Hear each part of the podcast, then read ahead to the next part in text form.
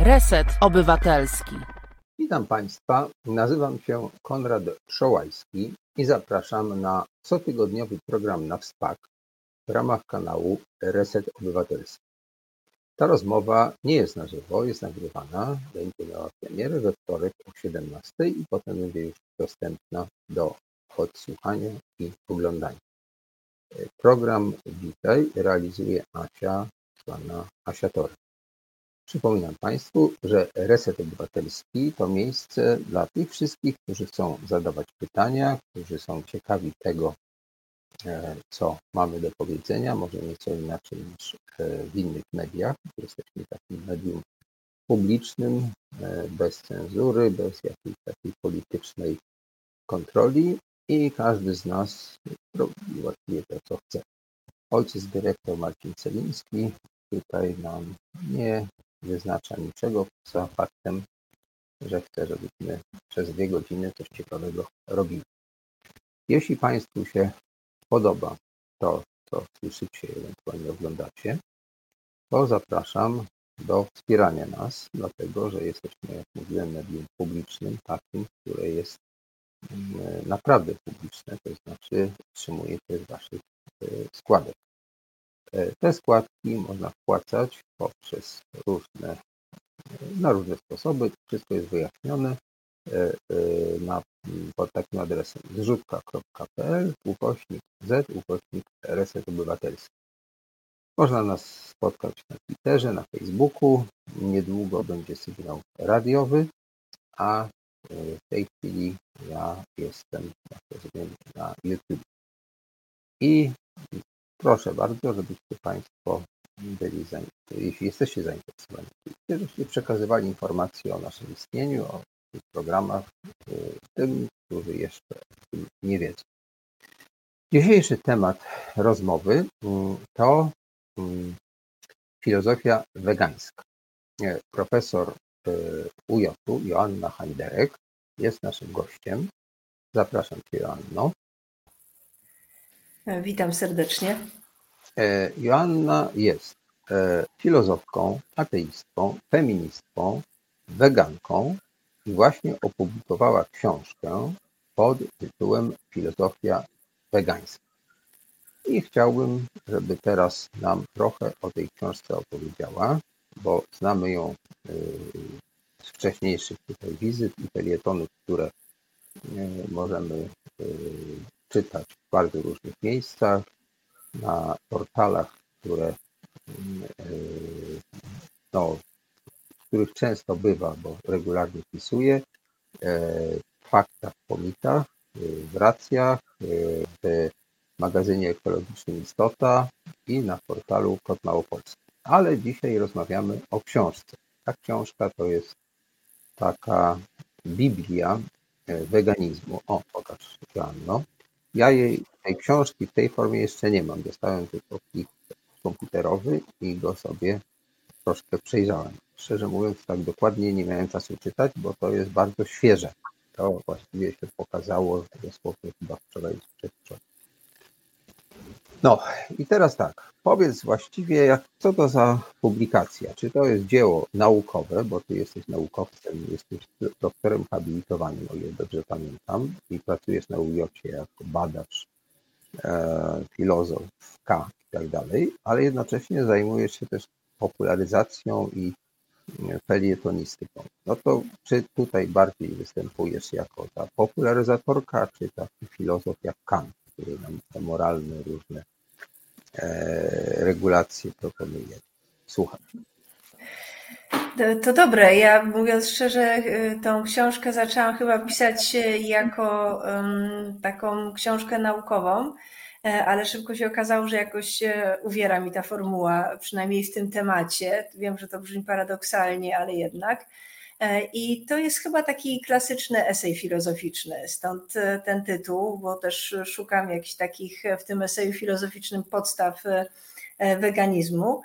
Natomiast przede wszystkim ta książka jest może z jednej strony popularno-naukowa, ale z drugiej strony ona jest bardzo mocno związana z manifestem wegańskim. To jest taki ruch, inicjatywa, którą współtworzę razem z różnymi ciekawymi ludźmi, jak choćby, myślę Państwu doskonale da, da, znany Dariusz Gzyra, autor książki Dziękuję za świńskie oczy, czy Karolina Kuszlewicz, która jest Mm, taką prawniczką, obrończynią praw zwierząt, e, czy tacy naukowcy jak Marcin Urbaniak, e, e, którzy mm, postanowili coś trochę nam poopowiadać o, o weganizmie.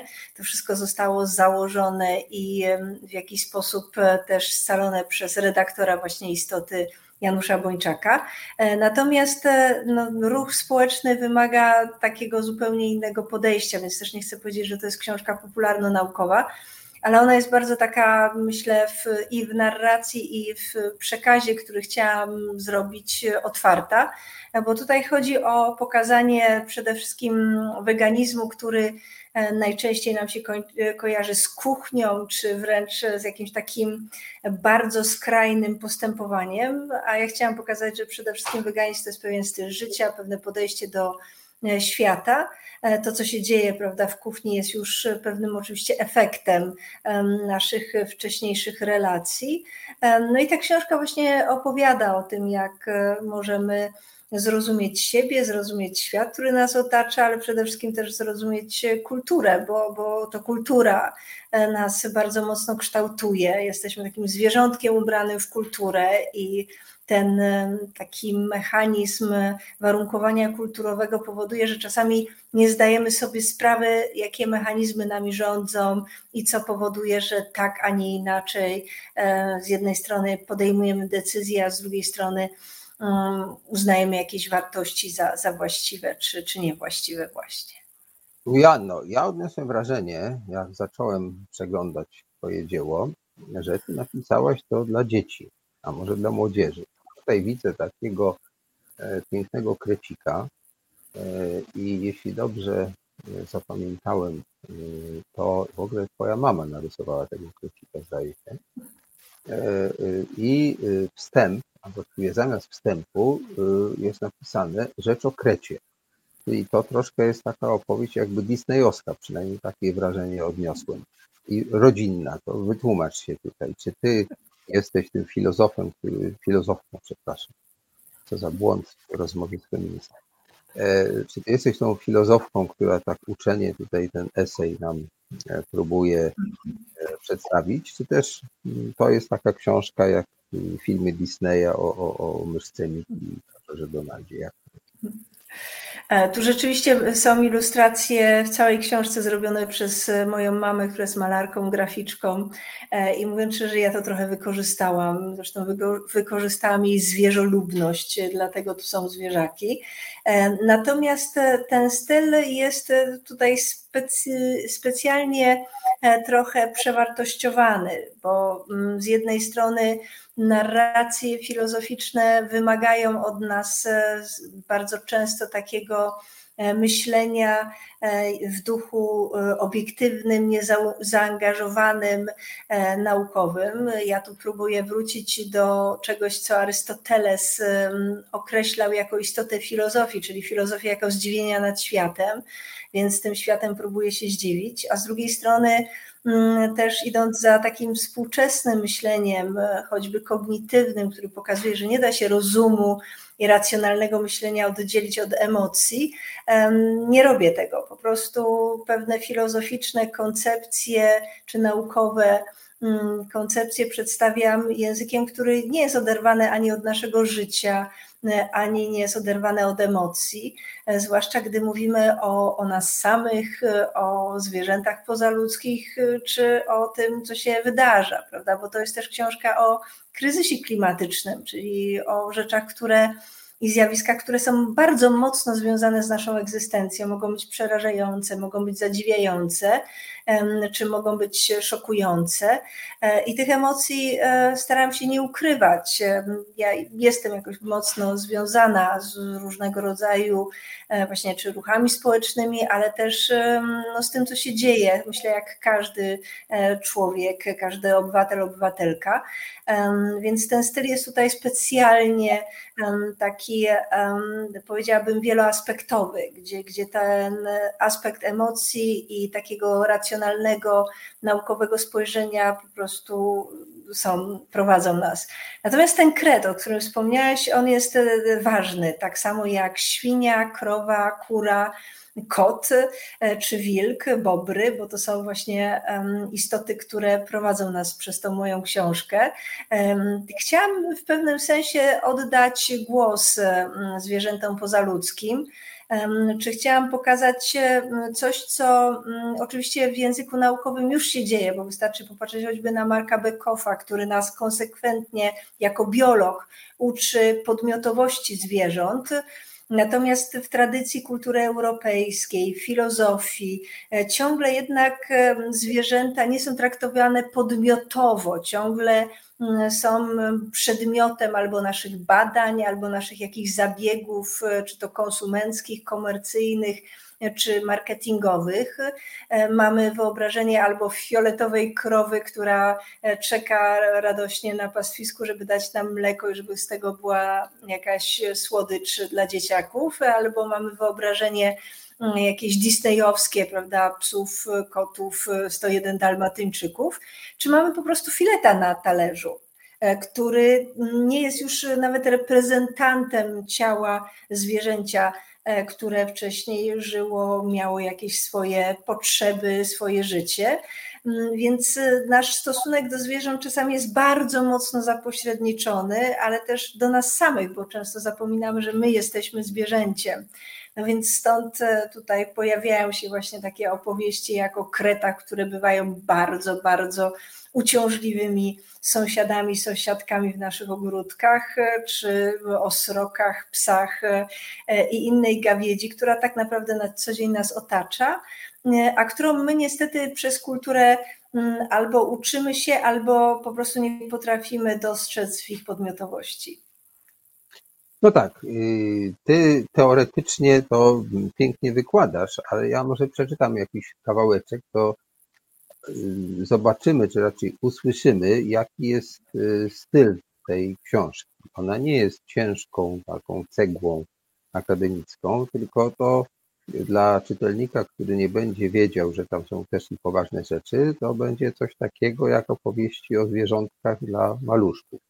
O czym szumią nam wierzby? Rozdział pierwszy. Rozmowy z panią Sroką. Wczoraj rano pod moim oknem stała pani Sroka. To niezwykły ptak. Ten niezwykły ptak krzyczał prosto w moje okno. Wystraszona wybiegłem do niej.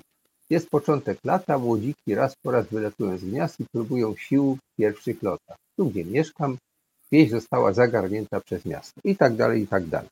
Więc to troszkę jest taka jakby bajka dla dorosłych, prawda? Bo tam treści są czasem poważniejsze, natomiast ten punkt widzenia jest bardzo bliski tym naszym no, małym krewnym, czyli jakimś takim istotom, z którymi przyszło nam, nam, tutaj, nam tutaj żyć. Także zachęcam tych z Państwa, którzy lubią taki styl, e, żeby do tej książki zajrzeli i nie bali się tego, że tutaj zaraz będzie Husserl, Kant i nie wiadomo co jeszcze. Nie, to jest naprawdę przystępna lektura i bez słownika wyrazów obcych i filozoficznego da radę to jakoś skonsumować.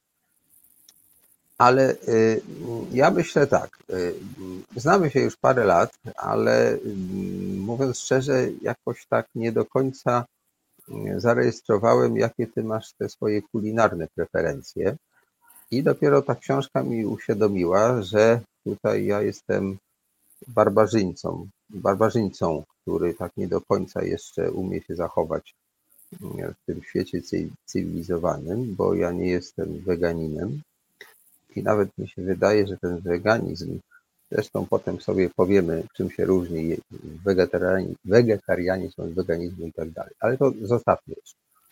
W każdym razie nie zdawałem sobie z tego sprawy, że tutaj jesteś taka, no powiedziałbym, zdeterminowana I e, odbierałem Ciebie jako taką osobę, która w tym kręgu akademickim robi karierę, jest aktywistką społeczną, jest ateistką, która e, uświadamia nam różne absurdy religii i tak dalej. Natomiast nie wiedziałem o tej Twojej wegańskiej pasji. I no właściwie jaki jest związek e, filozofii? Ty troszeczkę tego dotknęłaś, ale może byś to jakoś jeszcze bardziej przystępnie nam wyjaśniła. Związek filo, filozofii w ogóle z tą filozofią wegańską i jak ma się to do feminizmu, który jest dla ciebie też istotny, bo od tej strony to już cię poznałem. Słucham. Tak, w tym wszystkim jeszcze jest ateizm, żeby było zabawniej. No Ale to wszystko się jakoś e, spaja, e, bo z jednej strony filozofia i cała historia filozofii europejskiej uczy nas, e, jak tak krok po kroku, wolniuteńko, e, my zmieniamy nasze nastawienie do siebie czy do świata. No, filozofia jest przede wszystkim krytycznym myśleniem, więc, więc bardzo dobrym jest narzędziem do przepracowania naszych przekonań, naszego bycia w świecie. E, ale e, co jest dla mnie tutaj e, bardzo ważne, historia filozofii europejskiej czy kultury europejskiej w ogóle, bo filozofia jest jedną z narracji, która tworzy kulturę europejską, e, buduje jej symbole, czy współbuduje prawda, pewne takie kulturowe imaginarium, e, jest niezwykle antropocentryczna. Wydaje mi się, że w porównaniu z innymi kulturami, e, to tutaj gdzieś bardzo jesteśmy jednak skoncentrowani na człowieku jako na takiej istocie wyjątkowej.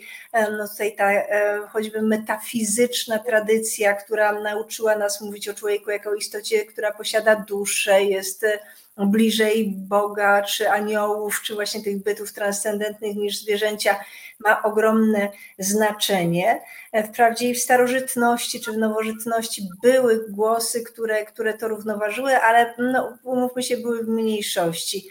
Podejrzewam, że w XVIII wieku Davida Huma e, niewielu jego współczesnych tak do końca zrozumiało z jego głosem takim pro, prozwierzęcym.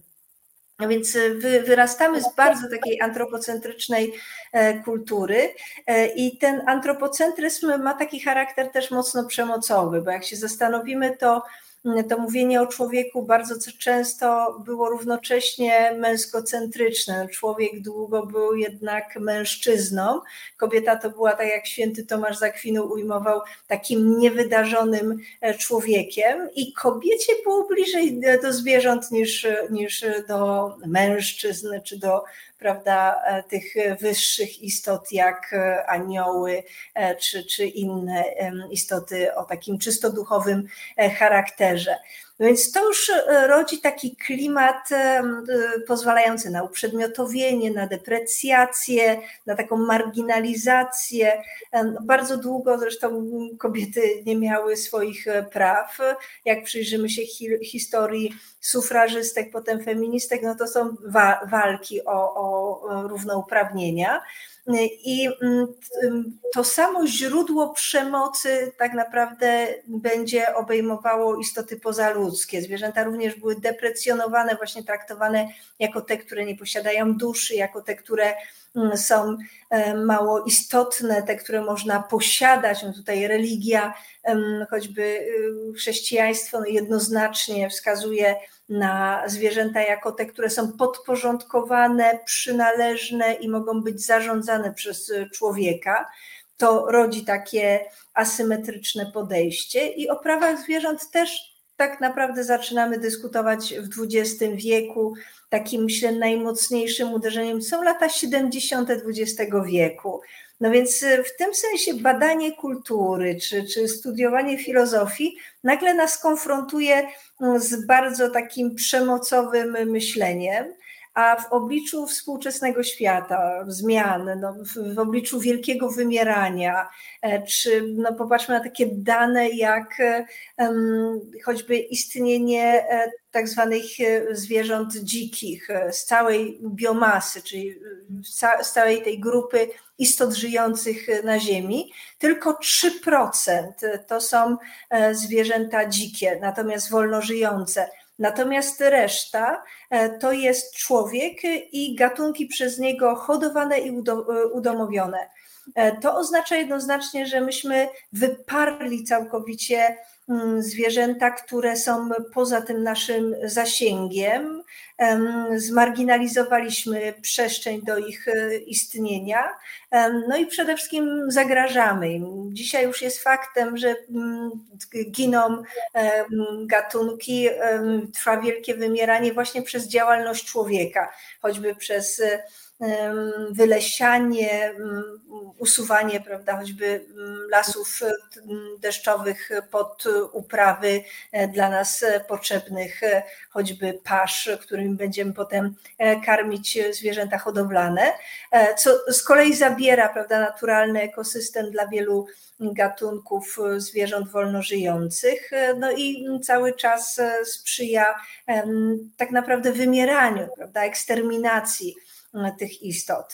No więc studia nad filozofią, czy przyglądanie się kulturze e, w pewnym momencie konfrontuje nas z takim pytaniem, jak to jest możliwe, że my się na to godzimy, jak to jest możliwe, prawda, że dopuściliśmy do sytuacji, w której przecież dużo wcześniej ekolodzy, ekolożki nas e, oszczegali, pokazywali nam dane statystyczne, uczyli nas, a myśmy się nie zatrzymali. Prawda? I nagle jest rok 2022 E, I my w zasadzie nie robimy nic, żeby powstrzymać czy wielkie wymieranie, czy e, ocieplenie klimatu na Ziemi e, i nic nie robimy, by wyhamowywać kryzys klimatyczny. Więc to jest gdzieś to zadziwienie, ten problem, który, który przed nami postawiliśmy tak naprawdę my sami, rodzi pytanie o źródła, a to z kolei wymaga takiego przyjrzenia się właśnie filozofii. No i tutaj tak bardzo pokrętnie staram się odpowiedzieć na Twoje pytanie, bo wydaje mi się, że mm, gdy uważnie zaczynamy e, czytać e, czy historię kultury europejskiej, czy filozofii, e, to nagle mm, możemy odkryć różnego rodzaju wzorce umacniające ten antropocentryzm, taką asymetrię, którą budujemy ale też możemy zobaczyć e, te głosy sprzeciwu, prawda? Czyli, czyli to jest z jednej strony właśnie gdzieś tam David Hume, który mówi, nie można krzywdzić istot, które są czujące i żyjące, niezależnie od tego, do jakiego gatunku przynależą. E, czy to jest choćby John Stuart Mill, który upomina się o prawa kobiet, więc, więc te głosy tam um, nabrzmiewają i w XX wieku robią nam bardzo ciekawą rewolucję.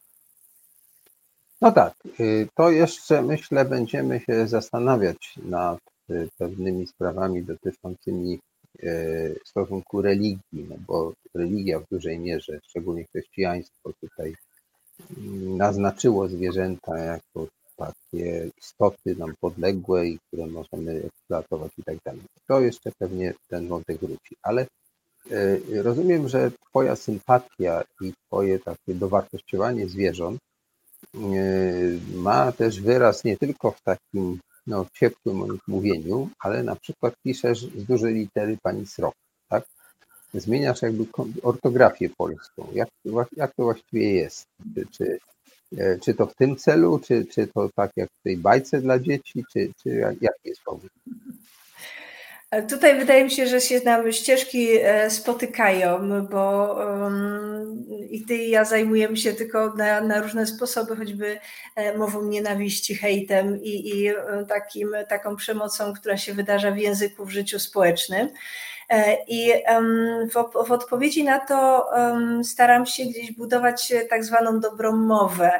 E, I pierwszym zabiegiem najbardziej prostym jest e, pisanie z dużej litery po prostu wszystkich e, nazw gatunków zwierzęcych, czyli tam rzeczywiście każdy pies, kot, krowa, świnia są pisane z dużej litery, po to, żeby jakby uświadamiać nam cały czas, czy wprowadzać tą strukturę podmiotową i przełamywać hierarchię.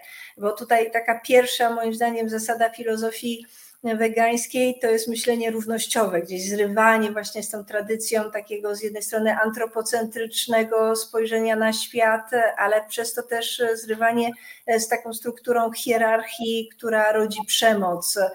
To myślenie sieciowe, ono nam pokazuje, że tak jak pięknie to swego czasu Albert Schweitzer ujął, jesteśmy życiem pośród życia, które chce żyć, dlatego ta pani sroka, e, czy pani krowa, e, czy, czy pies, kot w kryzysie bezdomności, wszystkie te istoty są tak samo jak człowiek pisane z dużej litery.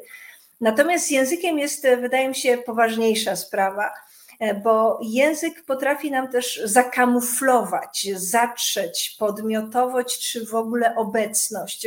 Tu znowuż pewnego rodzaju analogia do, do problemów i kwestii feministycznych no bo mm, feministki mm, zaczęły w latach 90. namawiać nas, byśmy wrócili w języku polskim do feminatywów. E, to jest też e, taka e, próba pisania z perspektywy, w której ujmujemy i podmiot kobiecy, i męski. Po co? Po to, żeby nie wykluczać, po to, żeby mm, jakby przywrócić sprawczość czy obecność w życiu choćby społecznym, czy, czy politycznym, czy zawodowym, czy nawet na takiej płaszczyźnie codziennej, kobiety jako, jako podmiot, a nie tylko pewien pionek w grze kulturowej. I to samo e, możemy zobaczyć w języku, którym opisujemy zwierzęta, bo my często mówimy na przykład o krowach mlecznych, czy kurach nioskach, brojlerach, tucznikach, bydle. Zresztą w języku mamy też potocznym szczwane lisy, chytruski, czy obrzydliwe żaby, czy będziemy mieć e, jakieś obślizgłe gady, płazy i tak dalej. Ten język, który jest już gdzieś nacechowany taką aksjologizacją, e, on powoduje, że mamy takie nakładki mentalne, które nie pozwalają nam zobaczyć w żabie żaby, tylko ona jest od razu albo księciem z bajki, którego trzeba pocałować, e, to ta pozytywna wersja. Księcia, jak rozumiem. Tak, a z drugiej strony, prawda, będziemy mieć um, tą obrzydliwą ropuchę. Um, I e, w przypadku zwierząt hodowlanych um, nazwanie na przykład kury kurą nioską redukuje to zwierzę tylko do funkcji, którą nadaliśmy kulturowo temu zwierzęciu, prawda? Czyli nie ma już kury jako takiej, ona przestaje być istotą. Nawet jest taka ciekawa książka Barbary King, Osobowość na talerzu. I to jest biolożka, e, która która poświęca swoje życie na badanie mm, zwierząt, mm, przygląda się ich mm, budowie, behawiorystyce czy też neurologii. I ona nam pokazuje, że e, my wiele zwierząt, które właśnie zjadamy, zjadamy nie poznawszy. Czyli prawda, kury nam się kojarzą właśnie tylko albo z jajkiem, albo przynajmniej z jakąś taką mało inteligentną, dosyć nieciekawą, jeszcze brudną, bo brudzi e, w potocznym myśleniu istotą. E, tymczasem kury, e, gdy zostały przebadane, okazało się, że są bardzo inteligentne, że są bardzo towarzyskie, że są niezwykle opiekuńcze. I teraz, prawda, znika ta taka cecha charakterystyczna tych zwierząt, za tym idzie też, znika nasza troska o ich dobrostan, o to, co się z nimi dzieje. E, na przykład możemy nie dowiedzieć się nigdy, że kury zamknięte w tych wielkich hangarach wielkopołaciowych i tam stłoczone na małej przestrzeni, e, często cierpią i umierają na depresję, bo nie wytrzymują psychicznie tego, co się z nimi dzieje. Natomiast my mamy kurenioskę. E, no więc mm, tutaj ten język, on może rzeczywiście brzmi bajkowo, jak czytamy o e, panu Krecie czy pani Sroce. Natomiast ten język wydaje mi się ma znaczenie, bo, bo on nas może naprowadzać na istnienie podmiotowości, ale może ją właśnie zakrywać. I tutaj wydaje mi się, że ważnym krokiem takim podejściu do innych istot żyjących e, jest taka zdolność tej, tej właściwej nazwy, czy tej właśnie dobrej mowy. Oczywiście od razu powiem, że nie ma dobrych e, rozwiązań. Dlaczego? E, bo język jest też bardzo dynamiczny, on się cały czas zmienia. Tych propozycji mamy już w tej chwili dużo, prawda? Są mm, badacze, badaczki, którzy mówią o e, zwierzętach ludzkich i pozaludzkich. No to jest ciekawa propozycja, ona jest jednak naznaczona takim jednak konfrontacyjnym ciągle myśleniem o zwierzętach ludzkich i tych, które ludzkimi nie są. Mówimy o podmiotach, prawda, ludzkich i, i pozaludzkich, podobny problem. Jest też bardzo ciekawa propozycja Dariusza Gzyry, który mówi o sentientach, e, czyli istotach po prostu czujących, e, myślących, e, które potrafią stosunkować się do świata, który ich otacza. I ja przyznam się, bardzo lubię tą, tą propozycję w mojej książce to pojęcie również się pojawia jako jedna z propozycji dobrej mowy. E, bo to słowo sentienci, chociaż no, gdy pierwszy raz e, się z nim spotkamy, czy je będziemy wymawiać, może nastręczać się pewne trudności, ale jak się oswoimy, e, to już nie jest tak źle. Natomiast jest to słowo, które nie ma w sobie tej konfrontacji. Tutaj niewydobywane są różnice, a pewna wspólnota choćby odczuć, bo jednak wszystkie istoty, które mają tą zdolność percepcji, tak jak kury, krowy, psy, ludzie, na przykład boją się cierpienia, boją się śmierci, czy również kochają, przyjaźnią się, chcą żyć, prawda, czy chcą realizować e, swoje cele.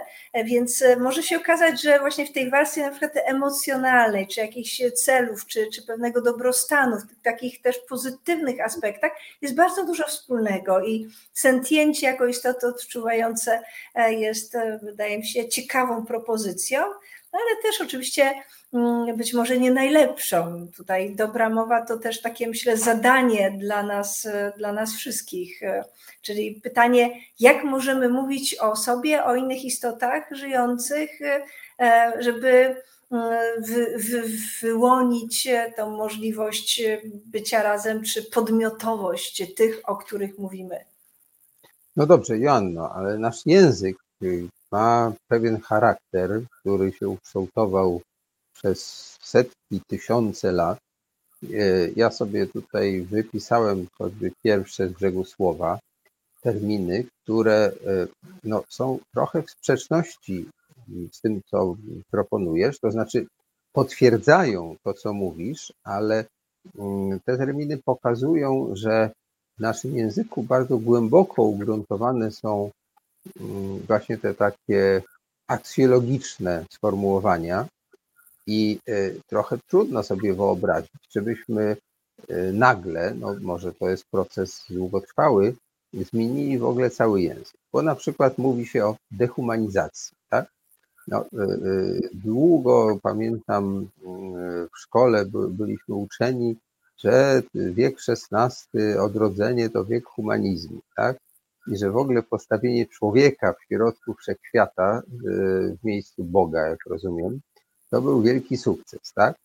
I te wartości y, humanistyczne, czy w ogóle humanitaryzm, no to to jest w ogóle samo dobro, tak?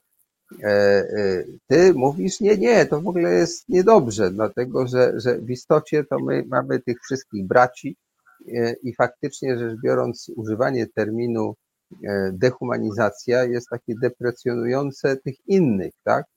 E, I, i, I w zasadzie to tak jak z, ze słowami czy wyrazami, których boję się tutaj użyć, dotyczącymi na przykład e, rasy, tak? Czy dotyczącymi no, jakichś takich rzeczy, które się przewartościowały. No dzisiaj nie można powiedzieć murzyn. Jak powiemy czarnoskóry, to też niektórzy się denerwują. Jak powiemy czarny, to też nie do końca dobrze i tak dalej, i tak dalej. E, a znowu są takie e, no, obelgi, czy, czy takie pejoratywne określenia, zezwierzęcenie, tak? O co za bydle? Jak on się mógł tak zachować? No przecież to jest głęboko w naszym języku. To czy ty naprawdę wyobrażasz sobie, że e, misjonarze tacy jak ty, misjonarki, przepraszam znowu, Boże, z feministką rozmawiam i ciągle grzeszę, czy, czy to jest w ogóle możliwe? Jak, jak, czy, czy, czy to da, da radę to zmienić? Może za paręset lat, ale, ale to chyba naprawdę jest jakby strasznie głęboko w naszych, w naszej kulturze. O, może tak. Ale spójrzmy na problem trochę inaczej, bo nawet e, mm, przykłady, które pokazałeś, no, humanizm, który pojawia się e, jako pewna odpowiedź na przede wszystkim czy scholastykę, czy takie średniowieczne steologizowanie nauki, ale też człowieka. Ale to było dawno temu, a dzisiaj humanizm... No tak, ale zobacz, poczekaj, poczekaj. To jest pewien krok i możemy to potraktować jako taki krok w mm, zrzucaniu powiedziałabym, pierwszych stopni hierarchii. Człowiek znalazł się w centrum, nie, nie Bóg. Natomiast upłynęło parę stoleci, my zaczynamy mówić o e, zwierzętach. Wydaje mi się, że język jest bardzo dynamiczny. I co pokolenie to pojawiają się nowe zwroty, nowe określenia, pewne pojęcia, które wcześniej znaczyły jedno, potem prawda, znaczą coś zupełnie innego.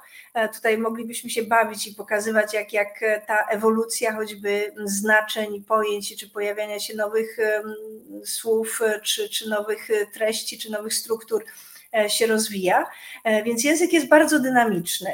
E, natomiast mm, wydaje mi się, że trzeba też pamiętać o tym, że język jest z jednej strony to banał komunikacją, ale z drugiej strony też jest tym, co nam jakoś świat opisuje, czy, czy pokazuje, prawda?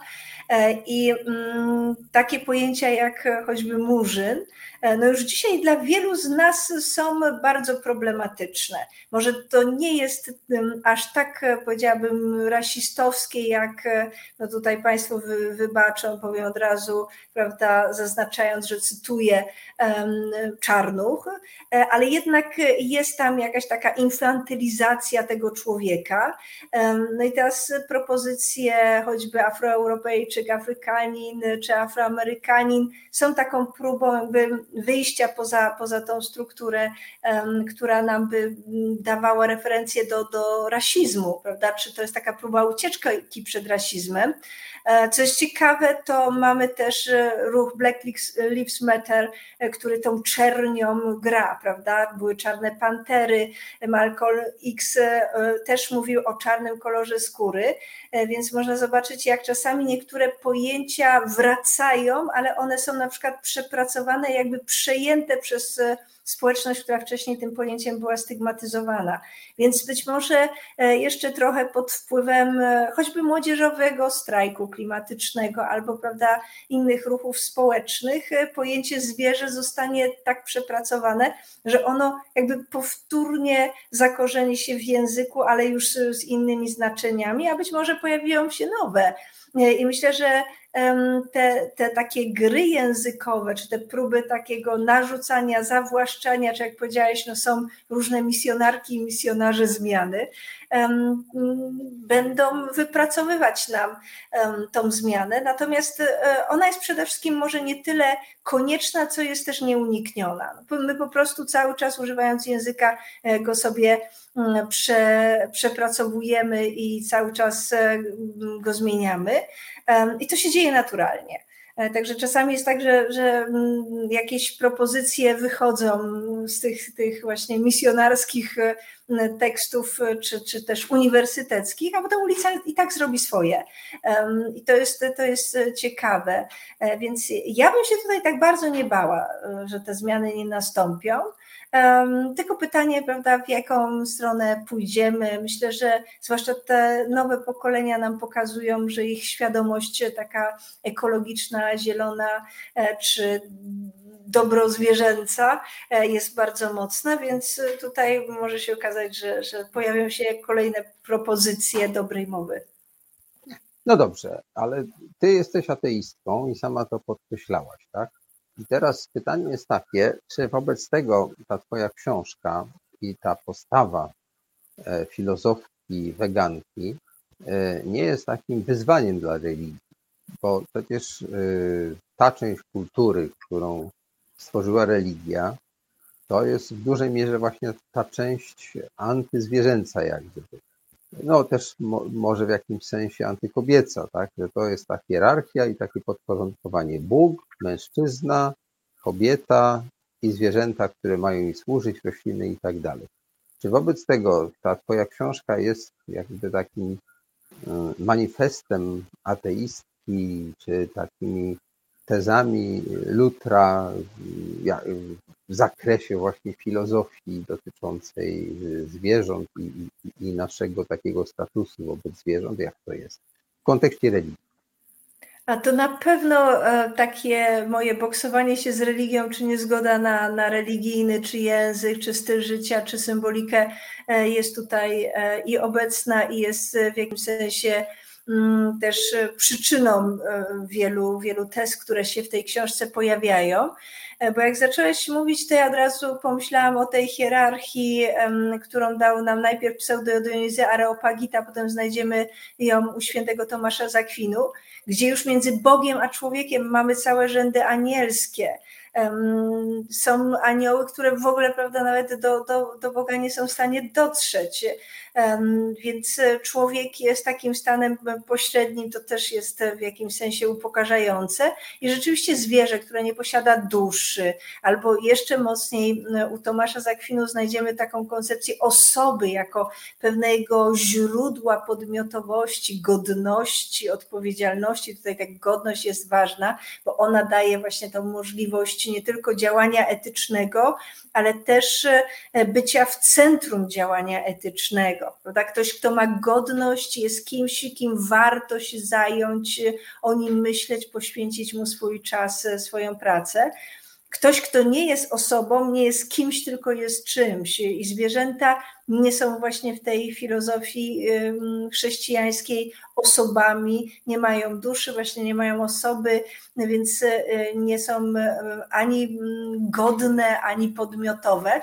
I to pozwala je deprecjonować. Plus y, weźmy to biblijne wezwanie do Adama i Ewy, by sobie jednak podporządkowali świat, by tym światem zarządzali. Czy popatrzmy na katechizm katolicki, który jest bardzo anty zwierzęce, antyklimatyczne. On tam uczy właśnie tej takiej ogromnej rozbieżności między człowiekiem a e, zwierzęciem pozaludzkim, które może być spokojnie podporządkowane celom, dobrostanowi człowieka i to w każdym wymiarze. Nawet uczynienie ze zwierzęcia zabawki, czyli prawda, pies podarowany jako prezent, też jest traktowany jako coś wręcz naturalnego. Więc tu religia katolicka no niestety zapisała się bardzo takim ciemnym, ciemnym podejściem do, do zwierząt, bardzo niebezpiecznym. Natomiast w Polsce mamy taką sytuację schizofreniczną, bo dużo osób jednak się laicyzuje, młodzież no w zasadzie rezygnuje masowo z religii są przecież szkoły, gdzie, gdzie nie ma już klas, w których e, ktokolwiek by chciał uczęszczać na religię, więc można powiedzieć, jest taki jawny odwrót. Natomiast z drugiej strony jednak e, religia przez wzorce kulturowe, właśnie to, przez to podejście, czy to w języku, czy w różnego rodzaju sformułowaniach, czy takich wzorcach myślenia ciągle funkcjonuje, czyli ta taka, jeżeli już nie hierarchia, e, jak to mamy w klasycznych, e, feudalnych koncepcjach, to chociażby asymetria.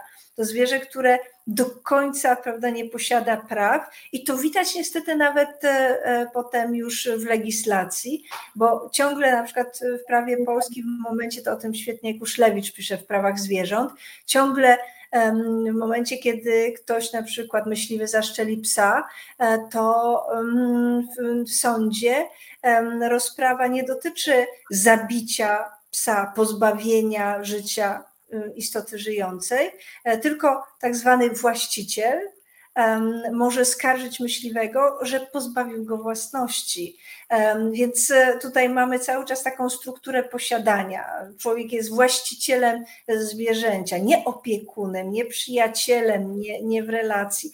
Więc e, ta asymetria niestety jest cały czas obecna i ona jest gdzieś podlewana takimi wzorcami czy symbolami, które wypływają z religii e, i które cały czas są obecne niestety. Więc no w tym sensie ta moja książka opiera się na e, raczej fundamencie ateistycznym niż na e, religijnym i raczej jest prawda, takim spojrzeniem krytycznym na te narracje, które wypływają e, z samego Kościoła.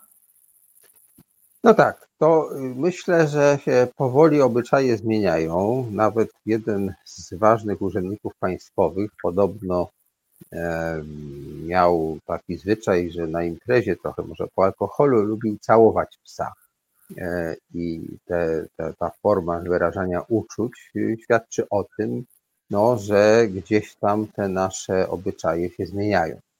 E, I w związku z tym może rzeczywiście krok po kroku, nawet ci najbardziej zatwardziali, mm, no, religijnie motywowani ludzie będą w tej sprawie trochę zmieniali swoje zdanie. Ja kiedyś rozmawiałem z księdzem, który robi mszę dla, dla zwierząt, chyba w Wiedniu bodajże, polski ksiądz, więc wszystko się zmienia.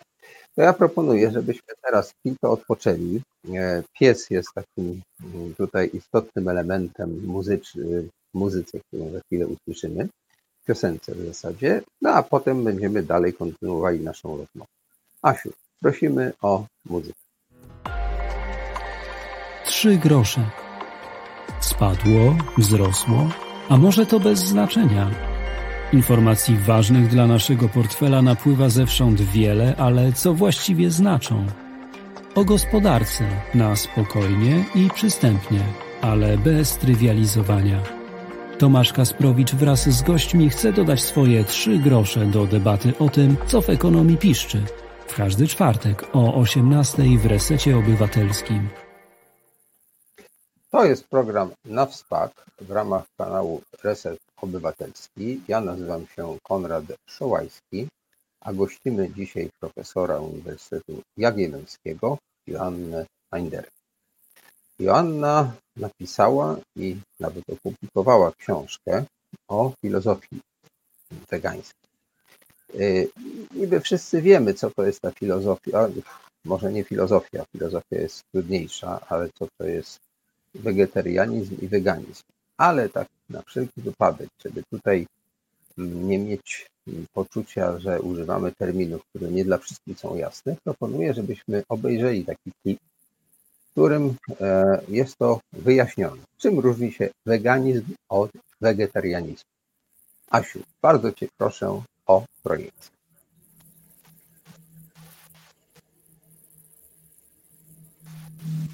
Za chwilę pewnie ten materiał zobaczymy i dzięki temu będziemy już wiedzieli, e, jak nam wyjaśni potem, kim jest w zasadzie Joanna Heiderek, e, no, co ona wybrała z tej oferty e, opartej na szacunku dla zwierząt. Czym się różni weganizm od wegetarianizmu? Czyli numer 3. Czym się różni weganizm od wegetarianizmu? tu i tu eliminujemy z naszej diety produkty mięsne, zastępując je produktami roślinnymi. Z tym, że weganizm jest o wiele bardziej restrykcyjny. W przypadku wegetarian eliminują oni produkty mięsne, ale spożywają produkty pochodzenia zwierzęcego jajka, nabiał, mleko, miód, czyli oni eliminują tylko mięso, a to, co nam dają e, zwierzęta, nadal spożywają. Weganie eliminują również te produkty, czyli w menu wege, wegan nie ma produktów pochodzenia zwierzęcego, czyli zero mleka, nabiału, jajek, miodu. Po prostu tego nie ma. Weganie w swoich dietach nie mają nic pochodzącego od zwierząt. Chociaż może wydawać się to problematyczne, to jednak weganie jakoś sobie z tym radzą suplementują te składniki, które chcą, ale pamiętajmy, weganie nic z pochodzenia zwierzęcego. Wegetarianie eliminują mięso, ale te produkty pochodzenia zwierzęcego, jak wcześniej wymieniane jajka, nabiał, miód, mleko, nadal są w ich diecie, nadal je spożywają. Czyli weganizm jest o wiele bardziej restrykcyjną wersją wegetarianizmu. Dziękuję za uwagę. Oceń, skomentuj, zasubskrybuj, podziel się, pokaż znajomym. Każda Twoja aktywność jest ważna. Dziękuję za uwagę. No właśnie, Joanno, gdzie Ty się mieścisz e, w tej skali odrzucania produktów czy, czy mm, pokarmów opartych na zabijaniu zwierząt? O, tutaj zdecydowanie weganizm, czyli jajka, ser, miód e, odpadają. E, no i wszystkie mm, produkty, które są odzwierzęce. Natomiast wbrew pozorom ta dieta wcale nie jest ani taka trudna, ani taka skomplikowana. Ona jest tak naprawdę bardzo i prosta, i mm, też wydaje mi się, że odkąd jestem weganką, szybciej i lepiej mi się gotuje. To jest po prostu czasami kwestia mm, przezwyciężenia pewnych naszych przyzwyczajeń. Ale co jest tutaj istotne, ja bym znowu zaczęła od tych wzorców kulturowych, bo tak jak powiedziałam na początku, Weganizm to jest najpierw styl życia, a potem dopiero dieta, czy, czy potem dopiero gotowanie. I jak sobie uświadomimy, to przecież bardzo długo w mm, Europie, nie tylko w Europie, na świecie, mm, ludzie mm, doświadczali głodu. Jeszcze w XX wieku e, głód był czymś oczywistym, naturalnym. Śmierć głodowa jest no, jedną z okrutniejszych e, tak naprawdę śmierci. W związku z tym, e, w momencie, kiedy w kulturze Zachodu pojawiła się mm, konsumpcja taka nieograniczona. W momencie, kiedy e, no z jednej strony lata 50., 60. przyniosły ten taki olbrzymi rozwój, o którym choćby pisał Baudrillard, pokazując nam świat, który stał się takim jednym wielkim, nienasyconym rynkiem różnorakich towarów, e, myśmy gdzieś zatracili to takie tradycyjne nasze odżywianie się i w ten ten sposób mięso stało się, czy produkty odzwierzęce stały się znormalizowane i przestały być luksusowym produktem.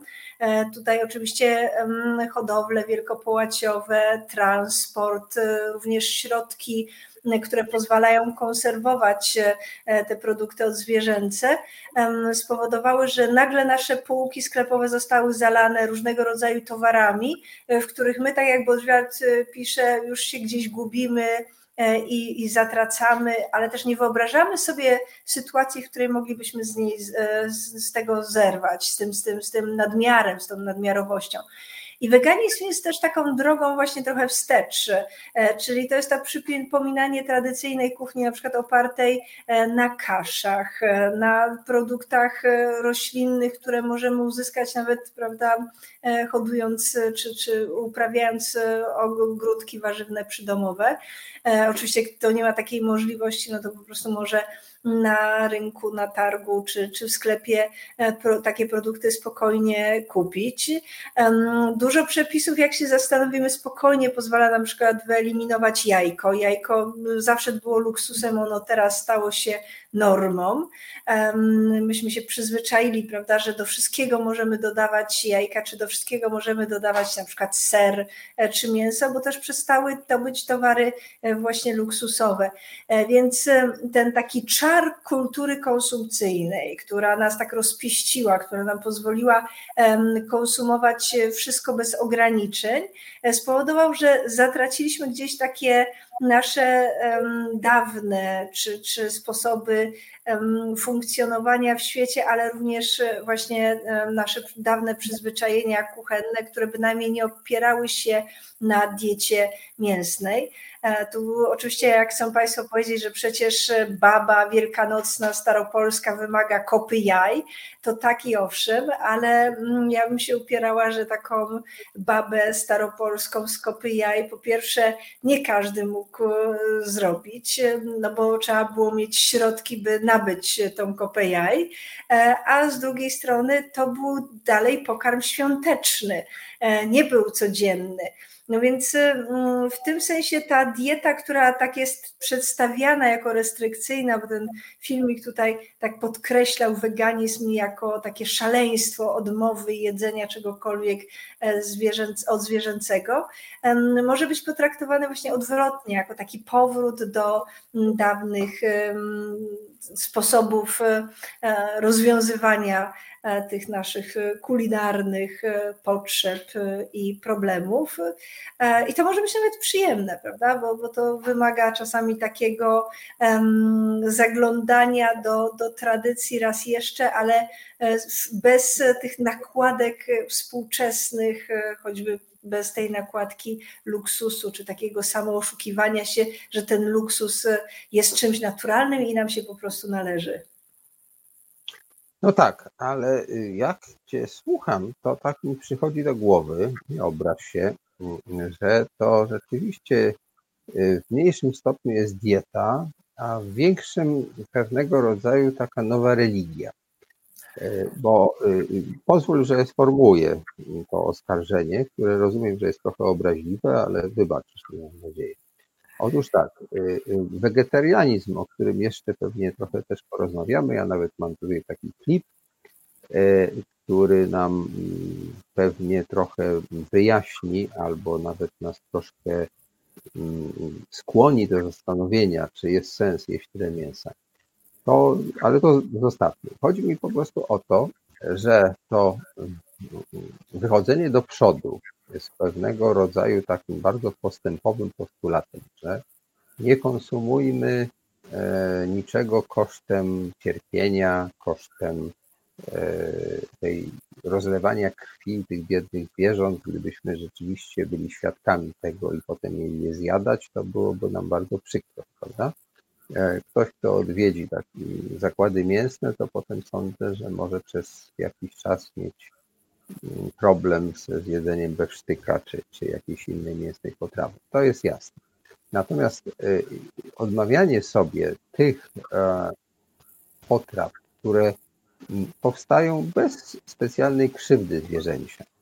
No bo y, ja rozumiem, że jak to się robi na taką przemysłową skalę i się zmusza te biedne kury, żeby te jajka tam nieustannie znosiły, czy, czy te krowy, żeby one te hektolitry mleka produkowały, to może jest takie trochę już mm, naciągnięte, tak, że tutaj jak gdyby nie chodzi nam o to, żeby one jakoś tam nie cierpiały czy coś, tylko chodzi o e, dużą wydajność. No niemniej tradycyjnie, i ta tradycja to ma już nie setki, ale tysiące lat, ludzie odżywiali się, a to miodem, a to y, mlekiem, no niekoniecznie są krowy, kozy, tam, owcy no, i tak dalej, i tak dalej. E, jajka też nie, niekoniecznie tylko kurze, no, to były takie potrawy, które mm, można było przygotować bez krzywdzenia tych zwierząt to nawet w naturze występuje, prawda? Te jajka gdzieś tam, no, oczywiście nie, nie urodzą się te, te, te stworzenia tych jajek, tak? No ale miód, to jak są mm, ci, którzy hodują pszczoły, to dbają o te pszczoły i nawet chyba te pszczoły mają lepiej, jak są właśnie pod opieką, niż jakby tam żyły sobie na dziko, może mniej by miodu produkowały, a jak produkują więcej, to możemy im zabrać, no ale co to za krzywda? No, czy tutaj nie, nie wpadamy w taki fundamentalizm, e, taką ortodoksję i, i są też takie postawy wykluczające na przykład gotowanie pożywienia, że w zasadzie nie powinniśmy używać ognia, tak? no bo to niszczy tę naturalność tego produktu. No a jak tak się głęboko na tym zastanowimy i są na ten temat też teksty, książki, o tym, jak rośliny czują, to możemy też mieć takie wrażenie, e, że zjedzenie owocu czy obcięcie jakiegoś kawałka rośliny to też y, generuje jakieś cierpienie, tak? I że, że, że gdzieś tam no, prawie, że dochodzimy do absurdu. I być może, idąc tą drogą, musimy tylko w laboratoriach coś tam hodować, tak, żeby nie było mm, no, tego krzywdzenia, tego bytu E, ożywionego, bo ty powiedziałaś o tych e, e, sentientach, tak? To, to jest ta nowa kategoria, która być może ma jakiś sens, ale przecież rośliny też czują. To jak to właściwie jest? Czy ty nie masz takiego wrażenia, że ty gdzieś tam zbliżasz się, nie wiem, do pani Barbary Nowak na przykład? Znaczy, rozumiem, że w troszkę inny sposób, ale też tak fundamentalistycznie. Znaczy, wszelki fundamentalizm wydaje mi się jest bardzo zły, bo zamyka dyskusję e, i gdzieś też może nas popychać do takiego obłędu. Natomiast wydaje mi się, że tutaj stawiając to pytanie, czy, czy prawda, pokazując nam problem, e, pokazałeś też równocześnie bardzo istotną rzecz. E, no rzeczywiście, gdy mm, rolnik hodował krowy czy, czy świnie, i one na przykład miały wolny wybieg, były zadbane. Nie, się po to, żeby je zabijać. Więc tak, no, to, oczywiście finał był, był dla nich smutny, prawda? Ale Więc krowę tutaj... można było hodować po to, żeby dawała mleko, kurę po to, żeby dawała jajka, prawda? Tak, ale, tak. ale zwróć uwagę, że tu cały czas dajesz przykłady e, z jednej strony jednak w tej chwili bardzo zmarginalizowanego, o ile nie minionego rolnictwa, takich właśnie mm, eko gospodarstw mamy niestety w stosunku do hodowli przemysłowej dużo, dużo mniej, więc to jest pierwszy Ale problem, Europie, prawda? eliminacja hodowli przemysłowej. A no, to dotyczy Europy czy w ogóle tego świata zachodniego. Natomiast w Afryce, Azji, w Australii to mnóstwo ludzi żyje, no może skromnie bym powiedział nawet na granicy ubóstwa, a czasem głodu, ale właśnie hodując sobie tam jedną kurę, jedną krowę, jedną kozę i tak dalej. Są Właśnie dlatego ja mówię, nie wpadajmy w fanatyzm, bo oczywiście tutaj jest druga sprawa, e, że mamy dużo takich e, przestrzeni e, geograficzno-społeczno-politycznych, gdzie ludzie tak naprawdę głodują, prawda? Czy dla nich jedynym źródłem utrzymania jest właśnie zwierzę. Więc tu ja bym absolutnie nie dyskutowała, prawda? No bo co, mamy zabić tego człowieka i odebrać mu już wszystko e, wiadomo, prawda? Więc e, fanatyzm w każdej e, sprawie, nawet bardzo dobrej, jest zły i ja bym z nim polemizowała. Tutaj przede wszystkim, jeżeli już to jako, jako weganka jestem przeciwna hodowlom wielkopołaciowym i takiemu właśnie konsumpcyjnemu wyzyskowi. Natomiast oczywiście idealnie by było, idealnie i na to nam przecież technologia już pozwala, tworzyć e, czyste mięso, czysty pokarm, prawda, bo są ludzie, którzy zwyczajnie na przykład lubią mięso, czy, czy um, gdzieś ze względów kulturowych potrzebują. Więc to czyste mięso wyhodowane w, laboratorium choćby byłoby e, dla nich e, dobrym rozwiązaniem. Natomiast no, póki co jest jak jest, wydaje mi się, że ważne jest, ważna jest taka świadomość konsumpcyjna E, bo weganizm to już jest pewien finał drogi, prawda? Zaczyna się najpierw od wegetarianizmu, zaczyna się od takiej właśnie e, świadomości konsumenckiej, bo to jest nie tylko nie kupowanie na przykład e, produktów odzwierzęcych, ale to jest też na przykład sprawdzanie, czy prawda, produkty nie zostały uzyskane na przykład kosztem przemocy wobec ludzi, którzy produkowali je. Więc ta świadomość konsumencka ona tu jest bardzo ważna, prawda? Ona gdzieś też się zwiąże się z ruchami zero waste'owymi, mm, więc to jest taki cały pakiet i weganizm może być na, na końcu drogi. Natomiast nie chciałabym z niego robić takiej broni, w której powiem, że każdy, kto e, zje jajko, ser albo, albo mięso jest, jest kimś złym. E, bo tak jak powiedziałeś, prawda, no, są po prostu sytuacje, są rejony, regiony e, świata, gdzie mm, nie ma takiego komfortu, jakiej my mamy ludzie zachodu, a poza tym nawet w kulturze zachodniej, jeżeli ktoś jest załóżmy osobą samotną, chorującą, która jest w tej chwili w szpitalu i nie ma wsparcia, to jest zdana na tą dietę, która zostanie tej osobie podana. E, więc tak samo, prawda, nie, nie chciałabym stygmatyzować takiej osoby, która zjada ten pokarm, który jest jej dostarczony, a ona nie może sobie samodzielnie prawda, e, wybrać. Tutaj też musimy pamiętać o tym, że e, weganizm jest komfortem, komfortem wyboru, komfortem e, pewnych możliwości, czasami właśnie ekonomicznych, czy społecznych, czy jakiejś sytuacji życiowej, w której się znajdujemy. I też trzeba pamiętać, to jest dla mnie szalenie ważne, i o tym w tej mojej książce piszę, że my wszyscy jednak wyszliśmy najpierw od diety mięsnej. Mało jest wegan, którzy urodzili się w rodzinach wegańskich, czyli to jest też cały, cały proces, prawda, który często wiąże się z albo podej luksusem podejmowania pewnych decyzji, czy możliwościami mm, takiego, a nie innego wyboru stylu życia. I to jest, to jest ważne, bo jeżeli teraz, tak jak e, powiedziałeś, popatrzymy na takie fanatyczne, wręcz religijne podejście, no to ono będzie tak samo złe jak, jak każde, każde inne, e, bo wydaje mi się, że możemy znaleźć naprawdę dużo takich momentów, w których e, zwyczajnie nie mamy luksusu kulturowego wyboru. Prawda? To trochę tak jak e, e, osoba, która jest poddana przemocy ekonomicznej. Niestety często w Polsce to dotyczy albo kobiet, albo osób w wieku senioralnym, gdzie osoba taka nie posiada na przykład dostępu do swojego własnego konta, do swoich własnych pieniędzy i ma wydzielane albo dostarczane produkty, które przy przemocnik, osoba przemocowa uznaje za, za właściwe. No też, prawda, czy możemy wtedy w ogóle dyskutować o, o jakimkolwiek wyborze, więc na pewno weganizm jest luksusem, prawda, i świadomości, i możliwości, i wyboru i nie może stać się jakąś, jakąś bronią, wskazywać ty albo ty jesteś złą osobą. Natomiast dla mnie tutaj ważniejsze jest pokazywanie to, z czego możemy rezygnować. Jak choćby właśnie e, z tych produktów, które niosą w sobie krzywdę, czy niosą też zniszczenie klimatyczne. Choćby produkują.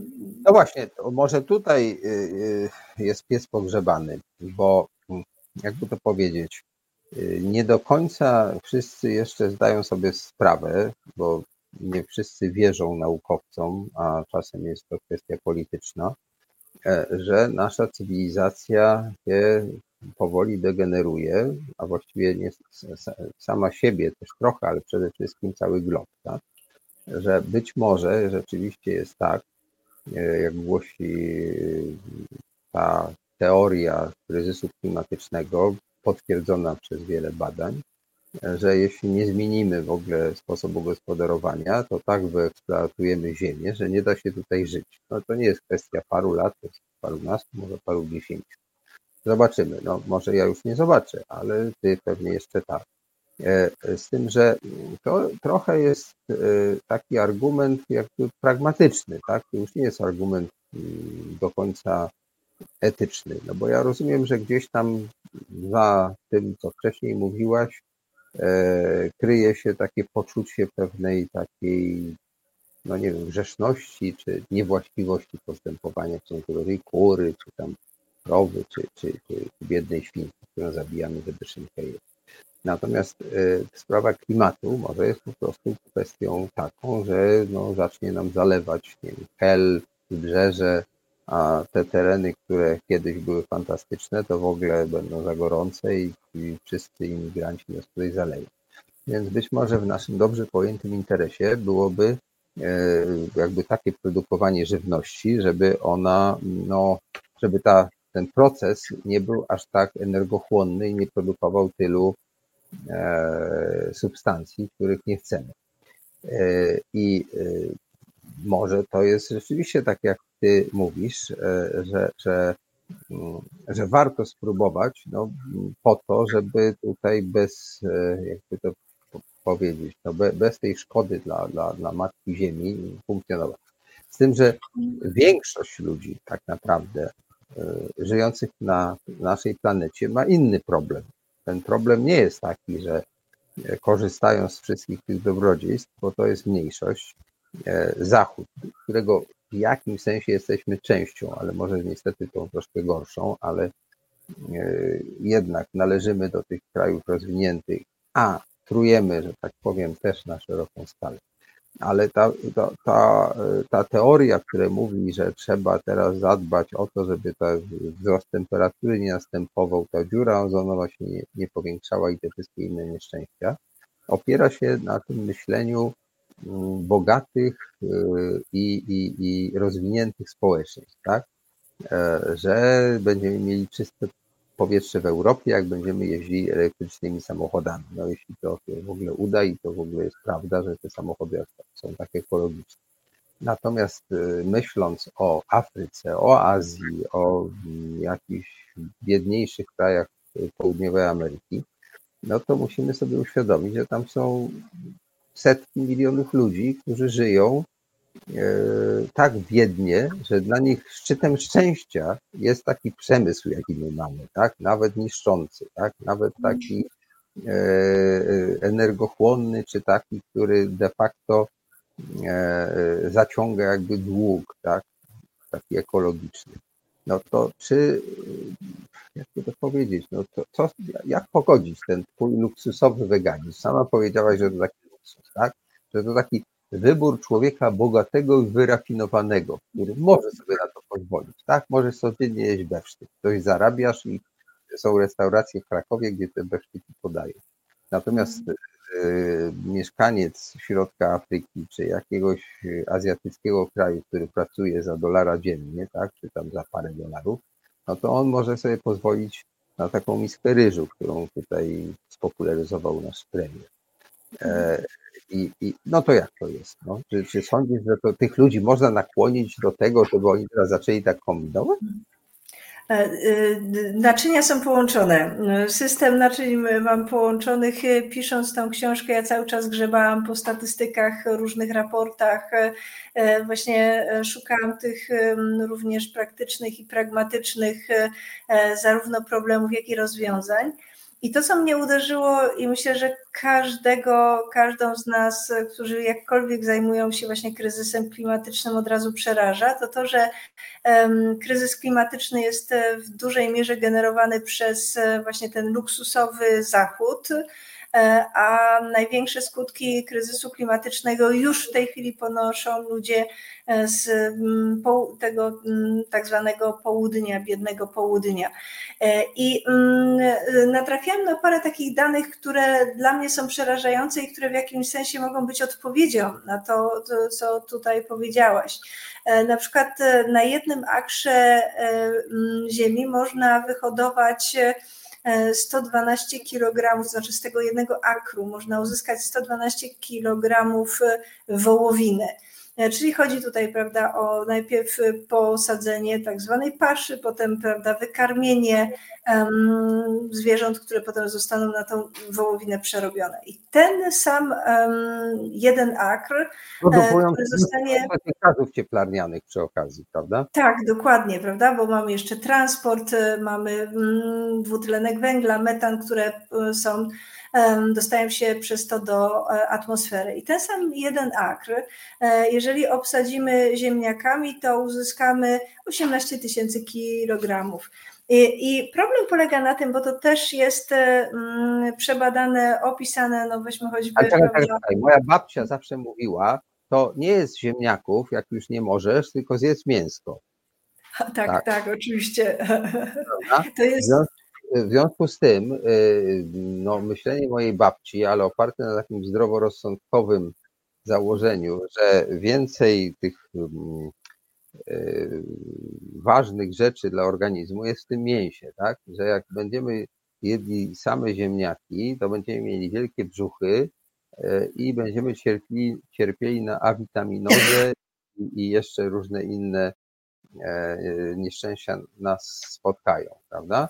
Ale e. wracając do tego, co chciałam powiedzieć, bo teraz, e, prawda, Stefano Libretti we Władcach Jedzenia e, pokazuje, jak czasami ludzie głodują i, i żyją właśnie z tej choćby przysłowiowej miski ryżu, czy nawet tego luksusu nie mają, a obok rozciągają się wielkie pola upraw, na przykład soi, która jest przeznaczona na paszę dla e, krów, które potem zostaną zabite i które będą spożywane przez właśnie tych bogatych e, i, i przejedzonych ludzi zachodu. Więc tu jest problem. Wystarczyłoby, prawda, to, te pola zamienić na uprawę roślin, które są dla danej kultury no, po prostu rodzime, i wtedy y, zamiast prawda, głodu mielibyśmy jakąś zrównoważoną e, gospodarkę. I moim zdaniem największy problem właśnie polega na tym, że my cały czas e, chcemy nakarmić przejedzonych. E, I to generuje właśnie te wielkie no oni straty. Mają kapitał. Oni chcą kupować takie produkty, które lubią. Lubią jeść mięso. Ale zwrotnie, ponieważ e, e, wszystko jest ze sobą połączone. E, wcześniej czy później kryzys klimatyczny dopadnie też tych i przejedzonych. To, to, że oni mają teraz kapitał, prawda? Czy to, że my w tej chwili, bo ty i ja, no ja wprawdzie jestem budżetówka, więc może nie powinnam tak mówić o luksusie, ale jednak, prawda, należymy do tego elitarnego klubu um, obywateli, prawda, Zachodu, Europy, więc można powiedzieć, że jesteśmy tu gdzieś przejedzeni. Natomiast no, wcześniej czy później. E, na ujocie e, klimatyzację w pomieszczeniach, w których prowadzisz zajęcia i wykłady, prawda? E, także w jakimś sensie żyjesz w luksusie, niezależnie od tego, że jesteś budżetówka. Nawet powiedziałbym, że w okresie pandemii to lepiej być w budżetówce, bo niezależnie od tego, czy faktycznie świadczysz pracę, czy też robisz to, no też świadczysz, ale online, ludzie tacy jak ja, to jak nie podejmują działania własnego i nie zarabiają coś tam produkując, wytwarzając, pisząc, sprzedając, no to nie zarabiają nic. Więc ta budżetówka w tym okresie to jest luksus. Tak, no, tak mm. Tak, tak. E, to zresztą Żyżek mówił właśnie o burżuazji pobierającej pensję, nowej burżuazji pobierającej pensję i tam um, ludzie choćby mojego zawodu wylądowali. E, jasne, masz absolutnie rację, ale tu cały czas popatrzcie, zderzamy się e, z takimi nierównościami, że jedni mają, mają zagwarantowaną czy tą pensję, czy zagwarantowane możliwości różnego rodzaju, inni nie. Natomiast ci, co mają, jakby nie widzą tego, czego nie mają ci, którzy są gdzieś prawda, marginalizowani. E, natomiast e, nasza konsumpcja prawda, ludzi kultury zachodu e, uderzy w pewnym momencie wszystkich. To, że zaczyna się na biednym południu, to, że najpierw prawda, zaczynają cierpieć ludzie, którzy po prostu zostali przez nas, przez nasz styl życia czy, czy naszą politykę zmarginalizowani to jest no niestety właśnie ten i taki klasizm, czasami nawet i powiedziałabym ukryty rasizm. Natomiast z drugiej strony tak naprawdę zabieramy szansę następnym pokoleniom wszystkich istot żyjących, prawda? Bo, bo to wielkie wymieranie może skończyć się na e, Homo sapiens. E, oczywiście, jak pokazują czy ewolucjoniści, biolodzy, matka Gaja najprawdopodobniej sobie poradzi bez naszego gatunku e, i to życie być może po jakimś czasie wróci do równowagi. Tylko pytanie, czy chcemy do dopuścić do aż takiego zniszczenia, prawda? Ciągle jednak, no nie zatrzymamy już zmian klimatycznych, ale ciągle możemy je osłabić. Ciągle możemy zagwarantować e, przyszłym pokoleniom e, ludzi i to, prawda, na całym świecie jakiś zrównoważony rozwój, tylko trzeba chcieć. I to jest to, co, e, co pisze Peter Singer, który jest, prawda, etykiem, filozofem i on ma takie pragmatyczne właśnie nastawienie. I on pokazuje, że my powinniśmy właśnie podchodzić do etyki, do naszych takich zadań politycznych, społecznych, do naszego życia codziennego właśnie tak pragmatycznie, ale e, też równościowo. Mówi, etyka powinna nam się zacząć od pytania, co z innym, e, co z drugim i jak moje teraz wybory e, będą przekładały się, i to tak właśnie powiedziałabym długofalowo, na życie innych ludzi, bo my jesteśmy też przyzwyczajeni do tego, że idziemy do sklepu i szukamy tego, co tanie a być może trzeba czasami rozejrzeć się za tym nieco tanie, a tym, co e, zostało w sposób etyczny na przykład wyprodukowane, bo właśnie nas na to jeszcze stać, a to może być mechanizm spowolniający e, kryzys klimatyczny. E, więc tutaj, prawda, ten pragmatyzm dla, dla wielu współczesnych etyków jest taką drogą, ale to wymaga też oczywiście przepracowania i znowuż tu gdzieś wracamy do Twojego wcześniejszego pytania, czy to nie jest za bardzo, o ile nie fanatyczne, to czy idealistyczne.